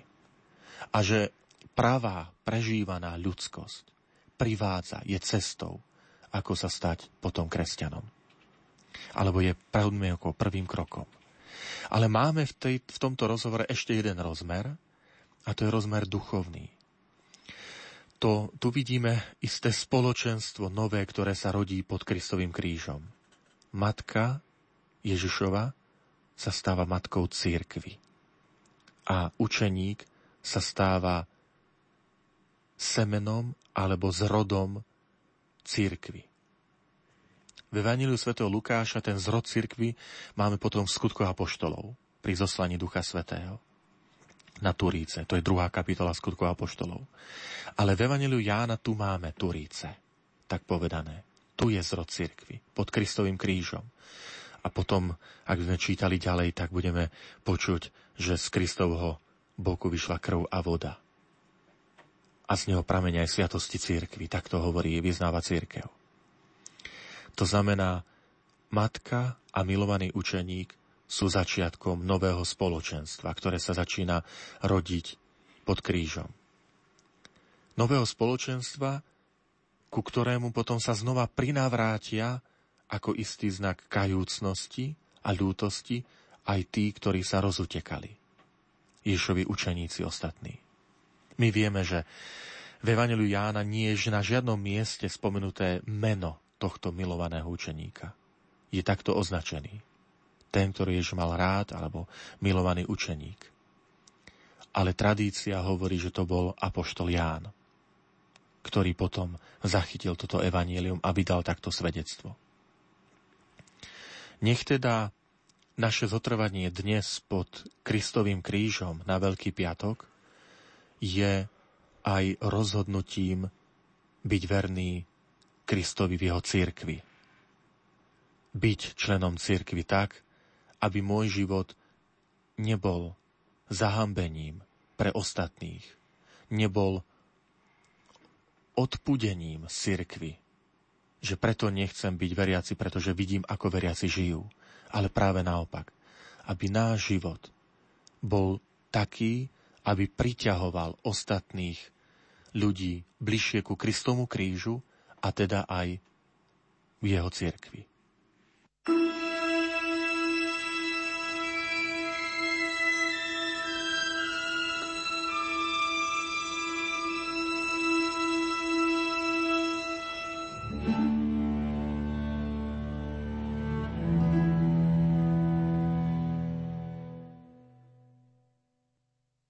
ani v tejto chvíli si nezatrpkol a nezriekol si sa nežnej materinskej lásky. Ba čo viac, chcel si ju darovať iným. Boh ťa skrze ňu dal nám, teraz zas ty dávaš ju nám. Pane, daj, aby sme si ju vzali k sebe. Nech s jej pomocou Tvoje spoločenstvo, církev, nikdy nezabudne byť matkou. Ukrižovaný Ježišu, zmiluj sa nad nami aj nad dušami vočistci.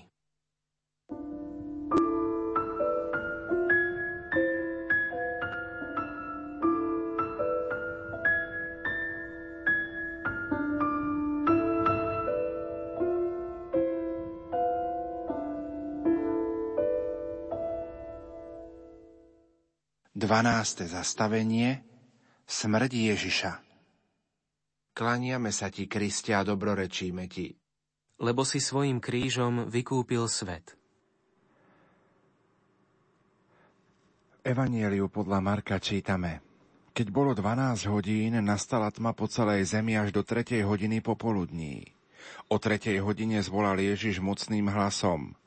Heloi, Heloi, lema sabaktány, čo v preklade znamená Bože môj, Bože môj, prečo si ma opustil? To si odbehol, naplnil špongiu octom, nastokol ju na trstinu, dával mu piť a hovoril. Počkajte, uvidíme, či ho Eliáš príde sňať. Ale Ježiš zvolal mocným hlasom a vydýchol. vidíme z tohto rozprávania evangelistu Marka, že tá dráma golgotská trvala približne 6 hodín. O 9. približne bol ukrižovaný a o 3. zomiera. Tu vidíme aj zdôvodnenie, prečo dnešné obrady sa majú sláviť približne okolo 3. hodiny. Už záleží od tých okolností pastoračných jednotlivých farností, ale určite ešte pred súmrakom, aby, aby sa čo najviac priblížilo k tej, tej, tomu biblickému textu, k tomu, k tomu reálnej situácii, za ktorých Ježiš odozdal svoj život nebeskému Otcovi. Ježiš sa modlí alebo volá Heloi, Heloi, leba sabaktáni, čo sú aramejské slová, ktoré mohli tých okolo stojacich, tých, ktorí sa mu posmievali, ktorí boli pri jeho ukrižovaní, vyznieť, ako by volal Eliáša, Eloi, Eliahu v hebrejčine. Eliáš. Ale on sa modlí žalm, žalm 22, ktorý začína týmito slovami. Bože môj, Bože môj, prečo si ma opustil? Tieto slova pána Ježiša môžeme chápať v dvoch pohľadoch. Ten prvý to je to, čo som spomenul. To je žalm 22, začiatok tohto žalmu.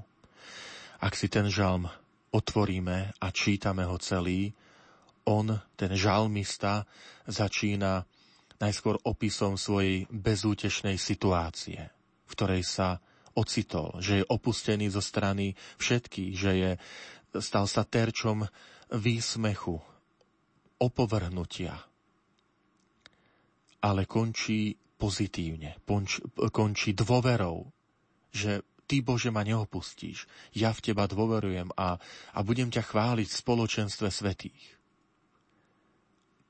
Preto na porozumenie týchto Ježových slov je potrebné čítať celý žalm. To nie sú slova e, bezútešnosti Ježiša Krista, ale sú to slova modlitby, ktoré prerastajú do dôvery je to čosi podobné, ako sme už počuli v Gecemanskej záhrade. Oče, je možné, od ním odo mňa tento kalich. Ale tvoja vôľa nech sa stane. Tak aj tu. Áno, som opustený, ale dôverujem ti, Bože, lebo ty si môj otec. Predsa však ten druhý rozmer, chcem sa ho podotknúť, a to je ten rozmer opäť ten ľudský. Totiž, že Ježiš až do najväčšej hĺbky prežil čo to znamená ľudská opustenosť. Ježiš zostúpil až do hĺbky toho, čo znamená zomrieť. A ten človek zomierajúci, nech je aj obkolesený tými najbližšími, čo je vždy takým vrúcným želaním, aby to tak bolo. Aby človek zomieral v kruhu svojich najbližších, ktorí ho držia vtedy za ruku, modlia sa pri ňom. Ale tú bránu do smrti musí prejsť sám. Nikto na nej nemôže sprevádzať z tých jeho príbuzných. A teda ten zomierajúci prežije to najväčšie odlúčenie, ktoré je možné. A to je odlúčenie v smrti. Smrti zo života. A tým sa nám tiež stal Ježiš podobný. Do krajnosti, do tej úplnosti, okrem riechu. A to znamená aj toho, čo znamená prejsť tou bránou zo, zo života do smrti. Ale my slávime aj potom veľkonočné ráno, ktorej zase Kristus zvíťazil nad smrťou ako prvý a dal nám tým nádej. Pre nás je to taktiež nádej, že tento Kristus, ten vrchol jeho lásky, to, to, to vrcholné stotoženie sa s ľudským osudom je pre nás veľkou nádejou, že tak ako Kristus prešiel tou našou cestou, ktorá nás čaká, zo života do smrti, že potom my s ním zase prejdeme tú cestu zo smrti do života pri vzkriesení.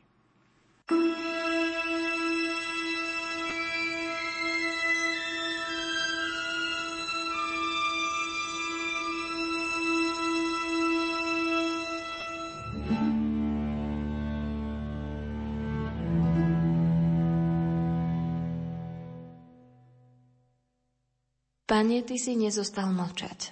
Si svetlo, ktoré svieti v tmách, ale tmy ho nepremohli, nezvíťazili nad ním. Po hodinách tmy a mlčania Boh zostáva Tvojim Bohom Na tvojich perách bol žalm 22. Žalm opusteného, ktorý sa prebojoval k nádeji. Pane, pomôž nám, aby sme všetku tmu okolo nás vedeli presvietiť Tvojim slovom na našich perách. Aby na konci nášho života nebolo ticho, ale Tvoje slovo, v ktorom budeme cítiť, že Ty si náš a my sme Tvoji. Ukrižovaný Ježišu, zmiluj sa nad nami – aj nad dušami vočistí.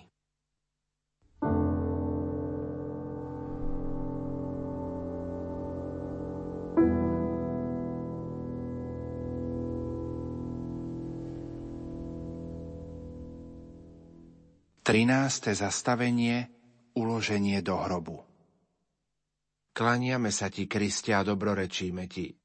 Lebo si svojim krížom vykúpil svet – Evanieliu podľa Marka čítame keď sa už zvečerilo, pretože bol prípravný deň, čiže deň pred sobotou, prišiel Jozef z Arimatei, významný člen rady, ktorý tiež očakával Božie kráľovstvo. Smelo vošiel k Pilátovi a poprosil o Ježišovo telo. Pilát sa zadivil, že už zomrel. Zavolal si stotníka a opýtal sa ho, či je už mŕtvy. Keď mu to stotník potvrdil, daroval telo Jozefovi. On kúpil plátno a keď ho sňal, zavinul ho do plátna a uložil do hrobu vytesaného do skaly. A ku vchodu do hrobu privalil kameň.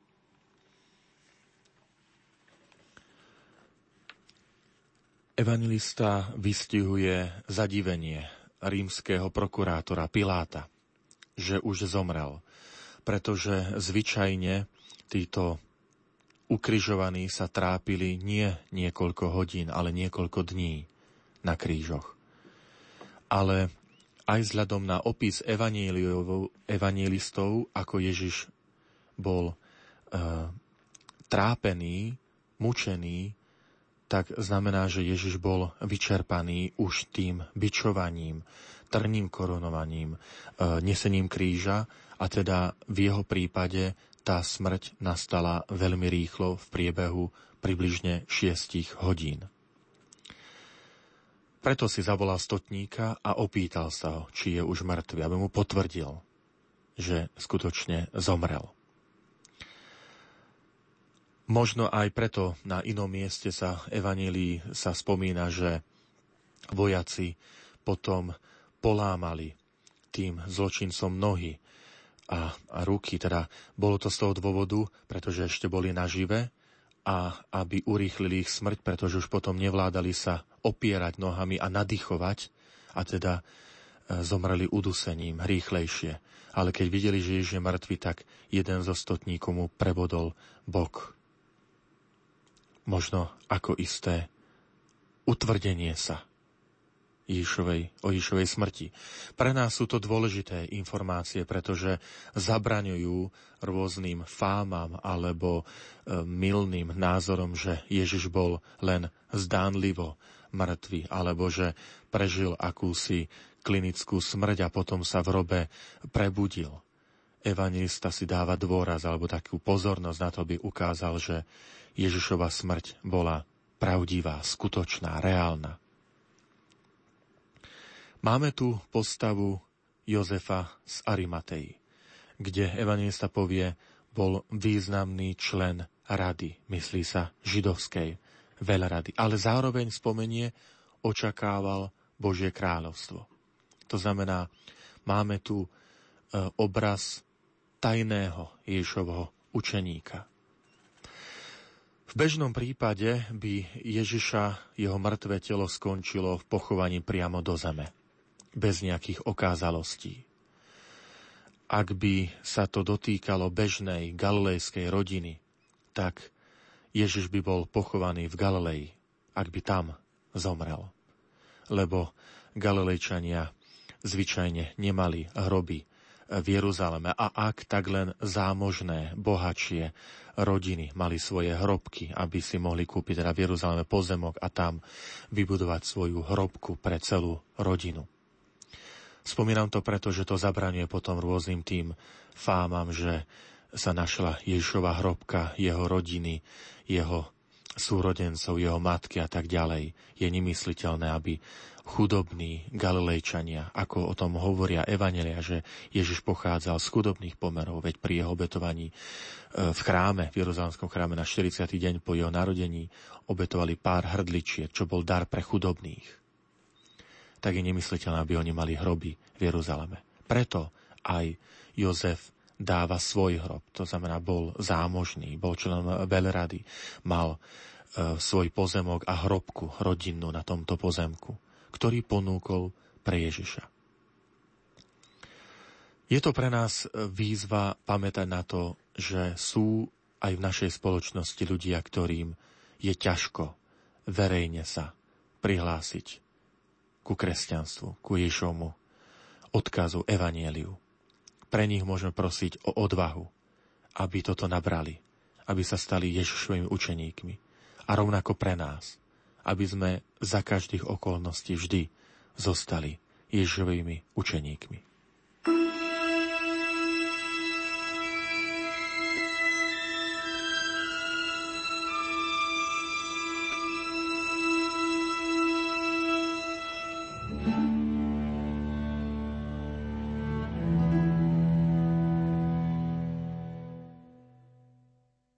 Pane, ďakujeme Ti aj za Tvojich tajných učeníkov, ktorí dlho mali strach.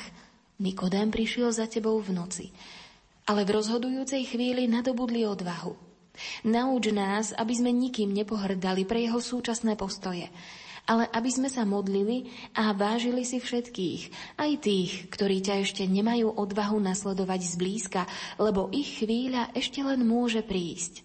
Ba čo viac, Práve oni môžu urobiť pre teba to, čo nemohol urobiť nikto z tvojich blízkych nasledovníkov. Ukrižovaný Ježišu, zmiluj sa nad nami. Aj nad dušami vočistci.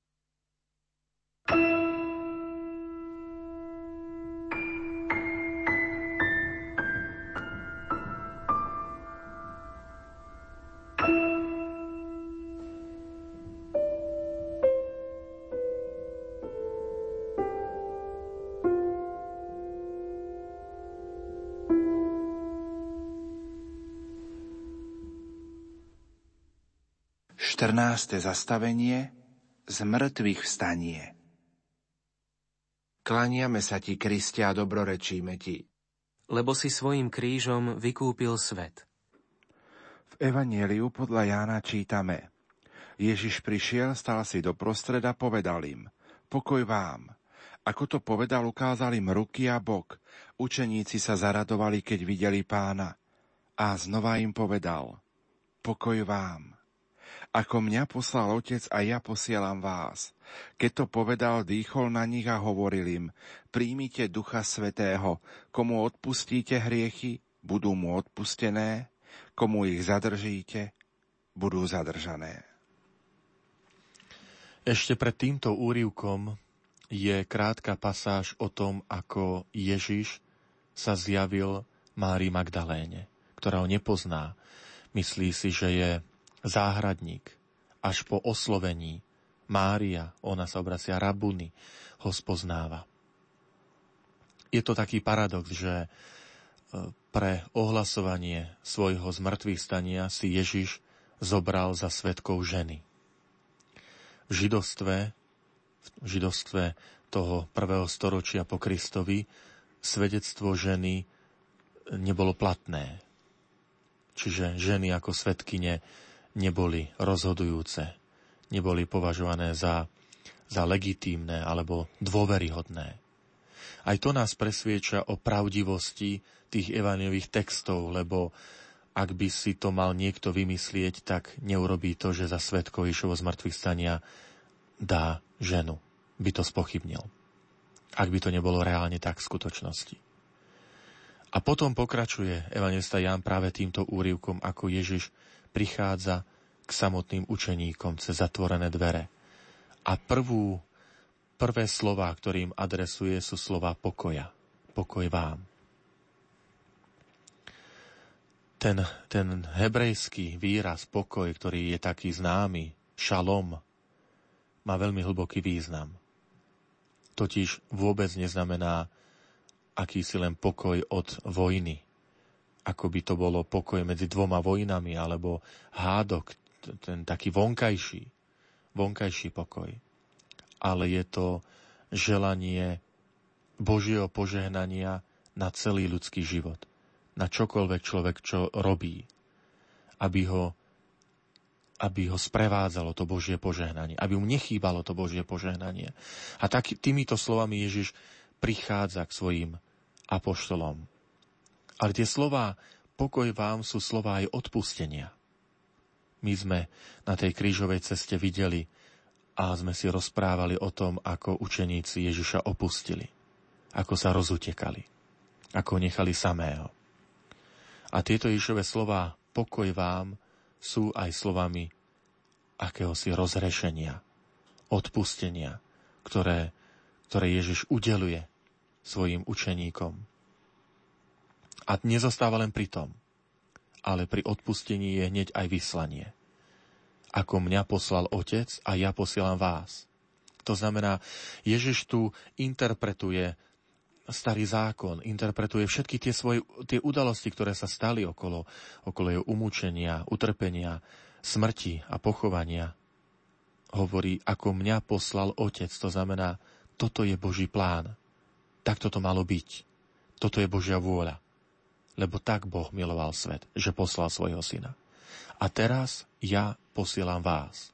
To znamená, Božou vôľou je nielen to, čo sa stalo s Ježišom, že to urobil pre nás, lásky k nám, ale Božou vôľou je, aby sme sa my stali jeho učeníkmi, aby sme sa my stali svetkami jeho utrpenia a zmrtvých stania.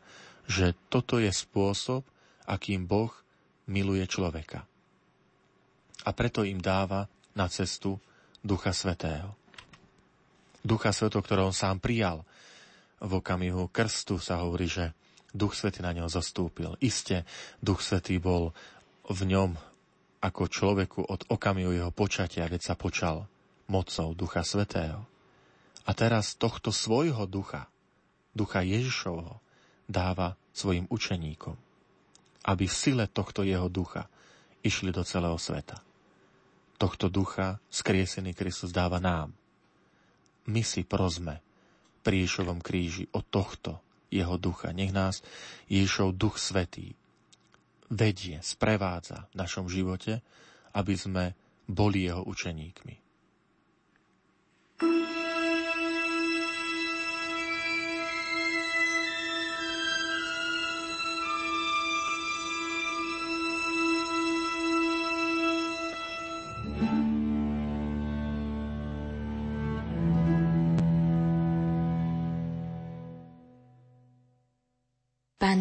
Ty si sa opäť postavil doprostred svojich učeníkov a všetko, život, svet, utrpenie, smrť, dostali novú hodnotu. Lepšie povedané, ustúpili o jeden stupienok dozadu. Pane, povzbuď nás, aby sme sa stali novými veľkonočnými ľuďmi. Nedopusť, aby sme pre veľkosť utrpenia zabudli na zmrtvých stanie, ale tiež daj, aby sme nezabudli na Tvoje utrpenie a nachádzali v ňom zdroje sily pre očistenie našej lásky k Tebe, k Otcovi, k životu, k svetu a v nej premáhali všetko zlo a prípadné utrpenie. Ukrižovaný Ježišu, zmiluj sa nad nami. Aj nad dušami vočistci.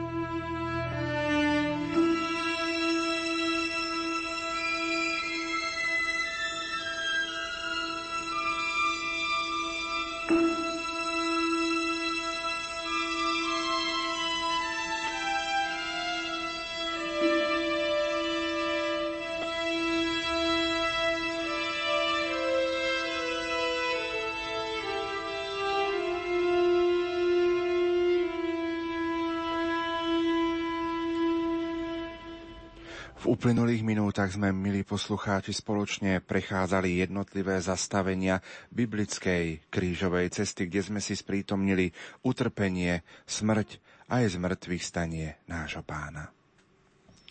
A zakončíme toto naše sprevádzanie pána Ježiša spoločnou modlitbou. Pani Ježišu Kriste, Ty si na seba prijal ľudskú prirodzenosť uponížil si sa. Stal si sa nám podobný vo všetkom, okrem hriechu. Uponížil sa a si sa až na smrť, až na smrť na kríži. Táto tvoja obeta, bolo to najkrajšie, čo si ponúkol svojmu nebeskému Otcovi. Bolo to to, v čom Otec našiel svoje zalúbenie. V tej uponíženosti sa pre Neho, pre svojho Otca, ktorý je tvojim Otcom i našim Otcom. Preto ťa povýšil. Povýšil na drevo kríža, ktoré nie len drevom utrpenia, bolesti, hamby, poníženia, ale pre nás, kresťanov, je aj drevom radosti, oslávenia. Je znamením víťazstva. A preto sa k tvojmu krížu chceme hrdo hlásiť ako tvoji učeníci. Oslávil ťa svojim tvojim zmrtvých staním. Keď teba osláveného, skrieseného povýšil nad všetkých, na celý svet, aby sa ti celý svet klaňal, aby celý svet zohol svoje kolená na meno Ježiš. To znamená v preklade Boh je spása. Aby si ty bol našou aj mojou spásou, mojim spasením, mojou radosťou. Prosíme ťa, Pane Ježišu, buď našou spásou. Amen. Pomodlíme sa teraz na úmysel svätého Otca. Oče náš, ktorý si na nebesiach, posved sa meno Tvoje, príď kráľovstvo Tvoje, buď vôľa Tvoja, ako v nebi, tak i na zemi. Chlieb náš každodenný daj nám dnes a odpúsť nám naše viny, ako i my odpúšťame svojim viníkom. A neoved nás do pokušenia, ale zbav nás zlého. Amen. Zdrava z Mária, milosti plná, Pán s Tebou, požehnaná si medzi ženami a požehnaný je plod života Tvojho Ježiš. Svetá Mária, Matka Božia, proza nás hriešných, teraz i v hodinu smrti našej. Amen. Pane Ježišu Kriste, vysli svätého otca pápeža Františka, svojho námestníka, aby dosiahol všetko, o čo prosí v Tvojom mene od nebeského Otca, lebo Ty žiješ a kráľuješ na veky vekov. Amen. Sláva Otcu i Synu i Duchu Svetému ako bolo na počiatku, tak nech je i teraz, i vždycky, i na veky vekov. Amen. František, my sme dnes do poludnia na Veľký piatok prešli zastavenia krížovej cesty podľa biblických úrivkov, ktoré sa nachádzajú v Evanieliu. Čo popriať na záver našim poslucháčom, ktorí nás dnes do poludnia na Veľký piatok počúvali? Želám všetkým poslucháčom, aby vždy sme chápali Sviatky Veľkej noci ako sviatky e, zmyslu našej viery, dôvodu, pre ktorý som kresťan. Ak by nebolo smrti a zmrtvý sa Ježiša Krista, tak ako to hovorí apoštol Pavol, márne by bolo naše kázanie a márna by bola vaša viera. Ale ak Kristus stal z mŕtvych, tak potom to všetko má zmysel. Takže zmysel tej našej ľudskej existencie, zmysel toho všetkého, čo robíme, ako žijeme, o čo sa snažíme, nachádzame v Kristovi, a to v Kristovi ukrižovanom, pochovanom a zmrtvých stalom. Našim hostom na Veľký piatok do poludnia bol biblista zo spiskej kapituly docent František Trstenský. Spoločne sme prechádzali biblickú krížovú cestu. Už o 11. hodine vám ponúkneme reláciu s názvom Ľahký od skutkov, ktorú pripravila moderátorka Anna Bošková. No a o 12. hodine to bude modlitba Žalmu 51 a zamyslenie bratislavského arcibiskupa metropolitu Monsignora Stanislava Zvolenského. Ja zakončím slovami ktoré povedal svätý Jan Pavol II vo Svetom roku vykúpenia 20. apríla 1984. Ľudia každého veku a povolania v akejkoľvek ľudskej skúsenosti sa nachádzate. Nech je to akákoľvek cena, ktorú platíte za svoj život. Nech je to akákoľvek ťarcha, ktorá ťaží vaše svedomie, nech je to akákoľvek prázdnota, ktorá hrozí vášmu duchu. Venite, venite. Spolu sa klaňajme Kristovmu krížu, ktorý je nerozlučne zviazaný s dejinami tejto zeme. Spolu sa klaňajme krížu, na ktorom zomrel Boží syn. Prostredníctvom tohto kríža Boh už neumrie v dejinách človeka. Za pozornosť vám tejto chvíli ďakuje vysielací tým v zložení majster zvuku Pavol Horňák, moderá- hudobná redaktorka Diana Rauchová a moderátor Pavol Jurčaga. Každodenný život nás učí, že lásku bez kríža nenájdeme a kríž bez lásky neunesieme. Tajomstvo prázdneho Kristovho hrobu nech je pre každého z nás prameňom radosti a nádeje. Pracovníci katolíckej rozhlasovej stanice vám prajú pokojné a milosti plné sviatky Kristovho zmrtvých vstania. Prajeme vám, aby ste sa vždy dokázali oprieť o zmrtvých vstalého Krista, ktorý vás nikdy nesklame. Požehnanú Veľkú noc, Slovensko.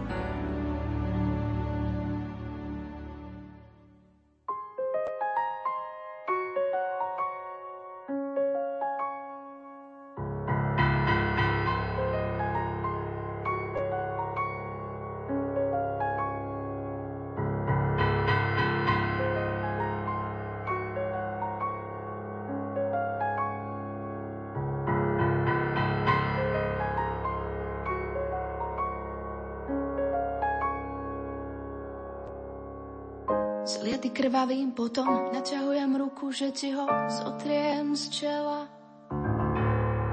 Súval si o krok za cedrom za potok, nechceš ma bližšie. Nikdy som viacej nelačnela byť s tebou. A predsa neviem, ako ďalej, cestou príliš premenenou. thank you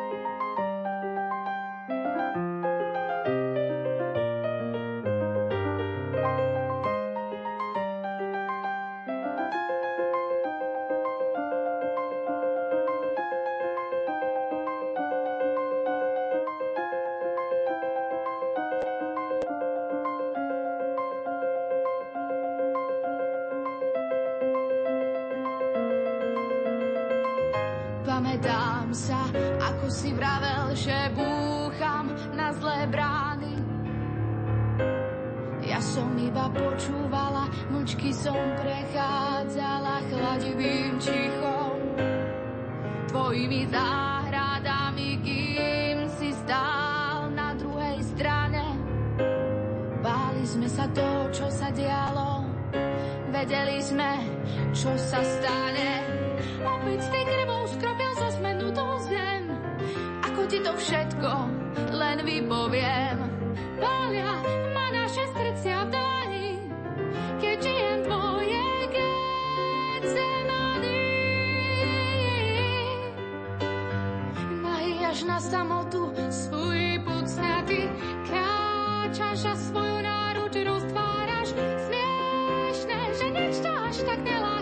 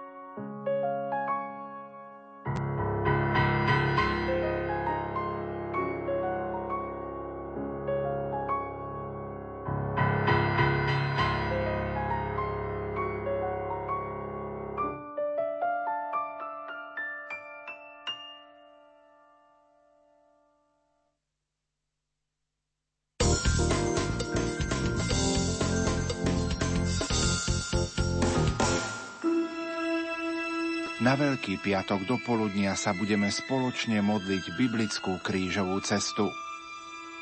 Pošli nám, prosíme, svojho ducha, aby sme vedeli, kedy mlčať a kedy hovoriť.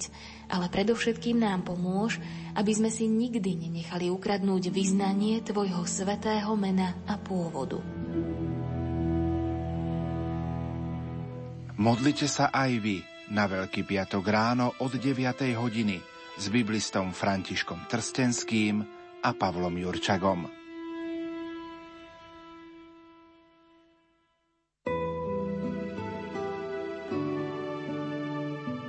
Keď v chorobe bojoval o život, uvedomil si, že jeho skutky nemajú pred Bohom žiadnu váhu. Povedal som Pánu Bohu, že teda skutočne nič nemám, tak tým pádom by som mal ešte asi tú chvíľu zostať, aby som to mohol nahradiť.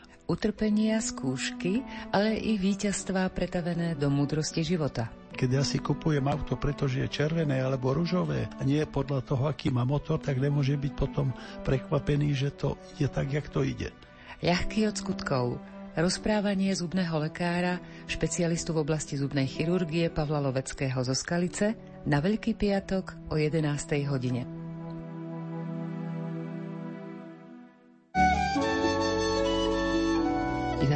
Dieťa je životným darom, ale cesta k tomuto vnímaniu, akú stalosti v tomto vnímaní, nie je taká jednoduchá. Myslím si, že len cez vieru. Viera a svetlo je celosvetové hnutie pre ľudí s mentálnym postihnutím, ich rodiny a priateľov. Na Veľký piatok 3. apríla po 13. hodine zavítame do jedného z košických spoločenstiev. Našim sprievodcom bude duchovný otec, brat Marek.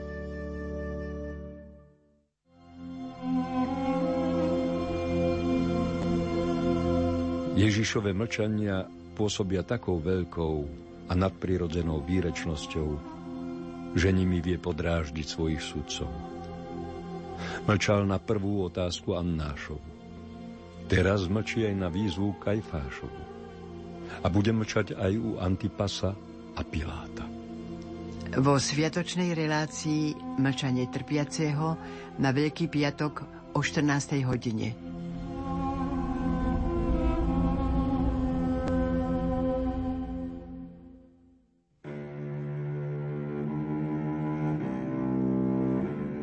Aj ja som ho ukrižoval.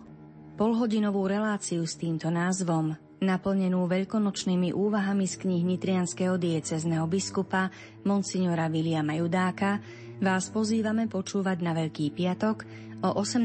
hodine 30. minúte.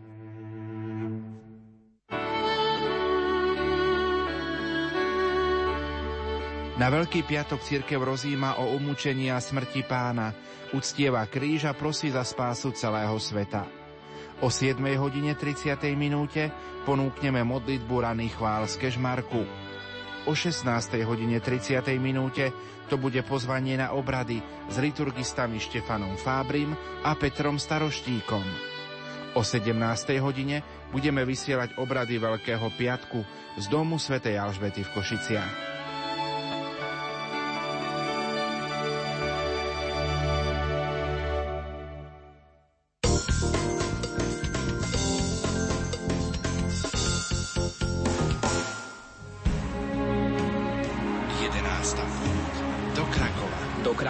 Putujeme v tomto roku už po 11. krát. Krakov 2015. Do Krakova bude putovať aj košický arcibiskup Bernard Bober. Srdečne pozývam všetkých, ktorí sú už oslovení rádiom Lumen, ale aj vy, ktorí sa dozviete, že bude táto púť, aby sme sa tam stretli a práve v Svetini Božieho milosrdenstva v Krakove je taký prámeň toho Božieho milosrdenstva pre naše okolie, aby prišli túto púť absolvovať a aby načerpali nových síl pre seba, aby spravodlivosť v Božom milosrdenstve sa ešte viac ukázala mocnejšia. 11. púť do Krakova. V sobotu 9. mája sa rozhlaso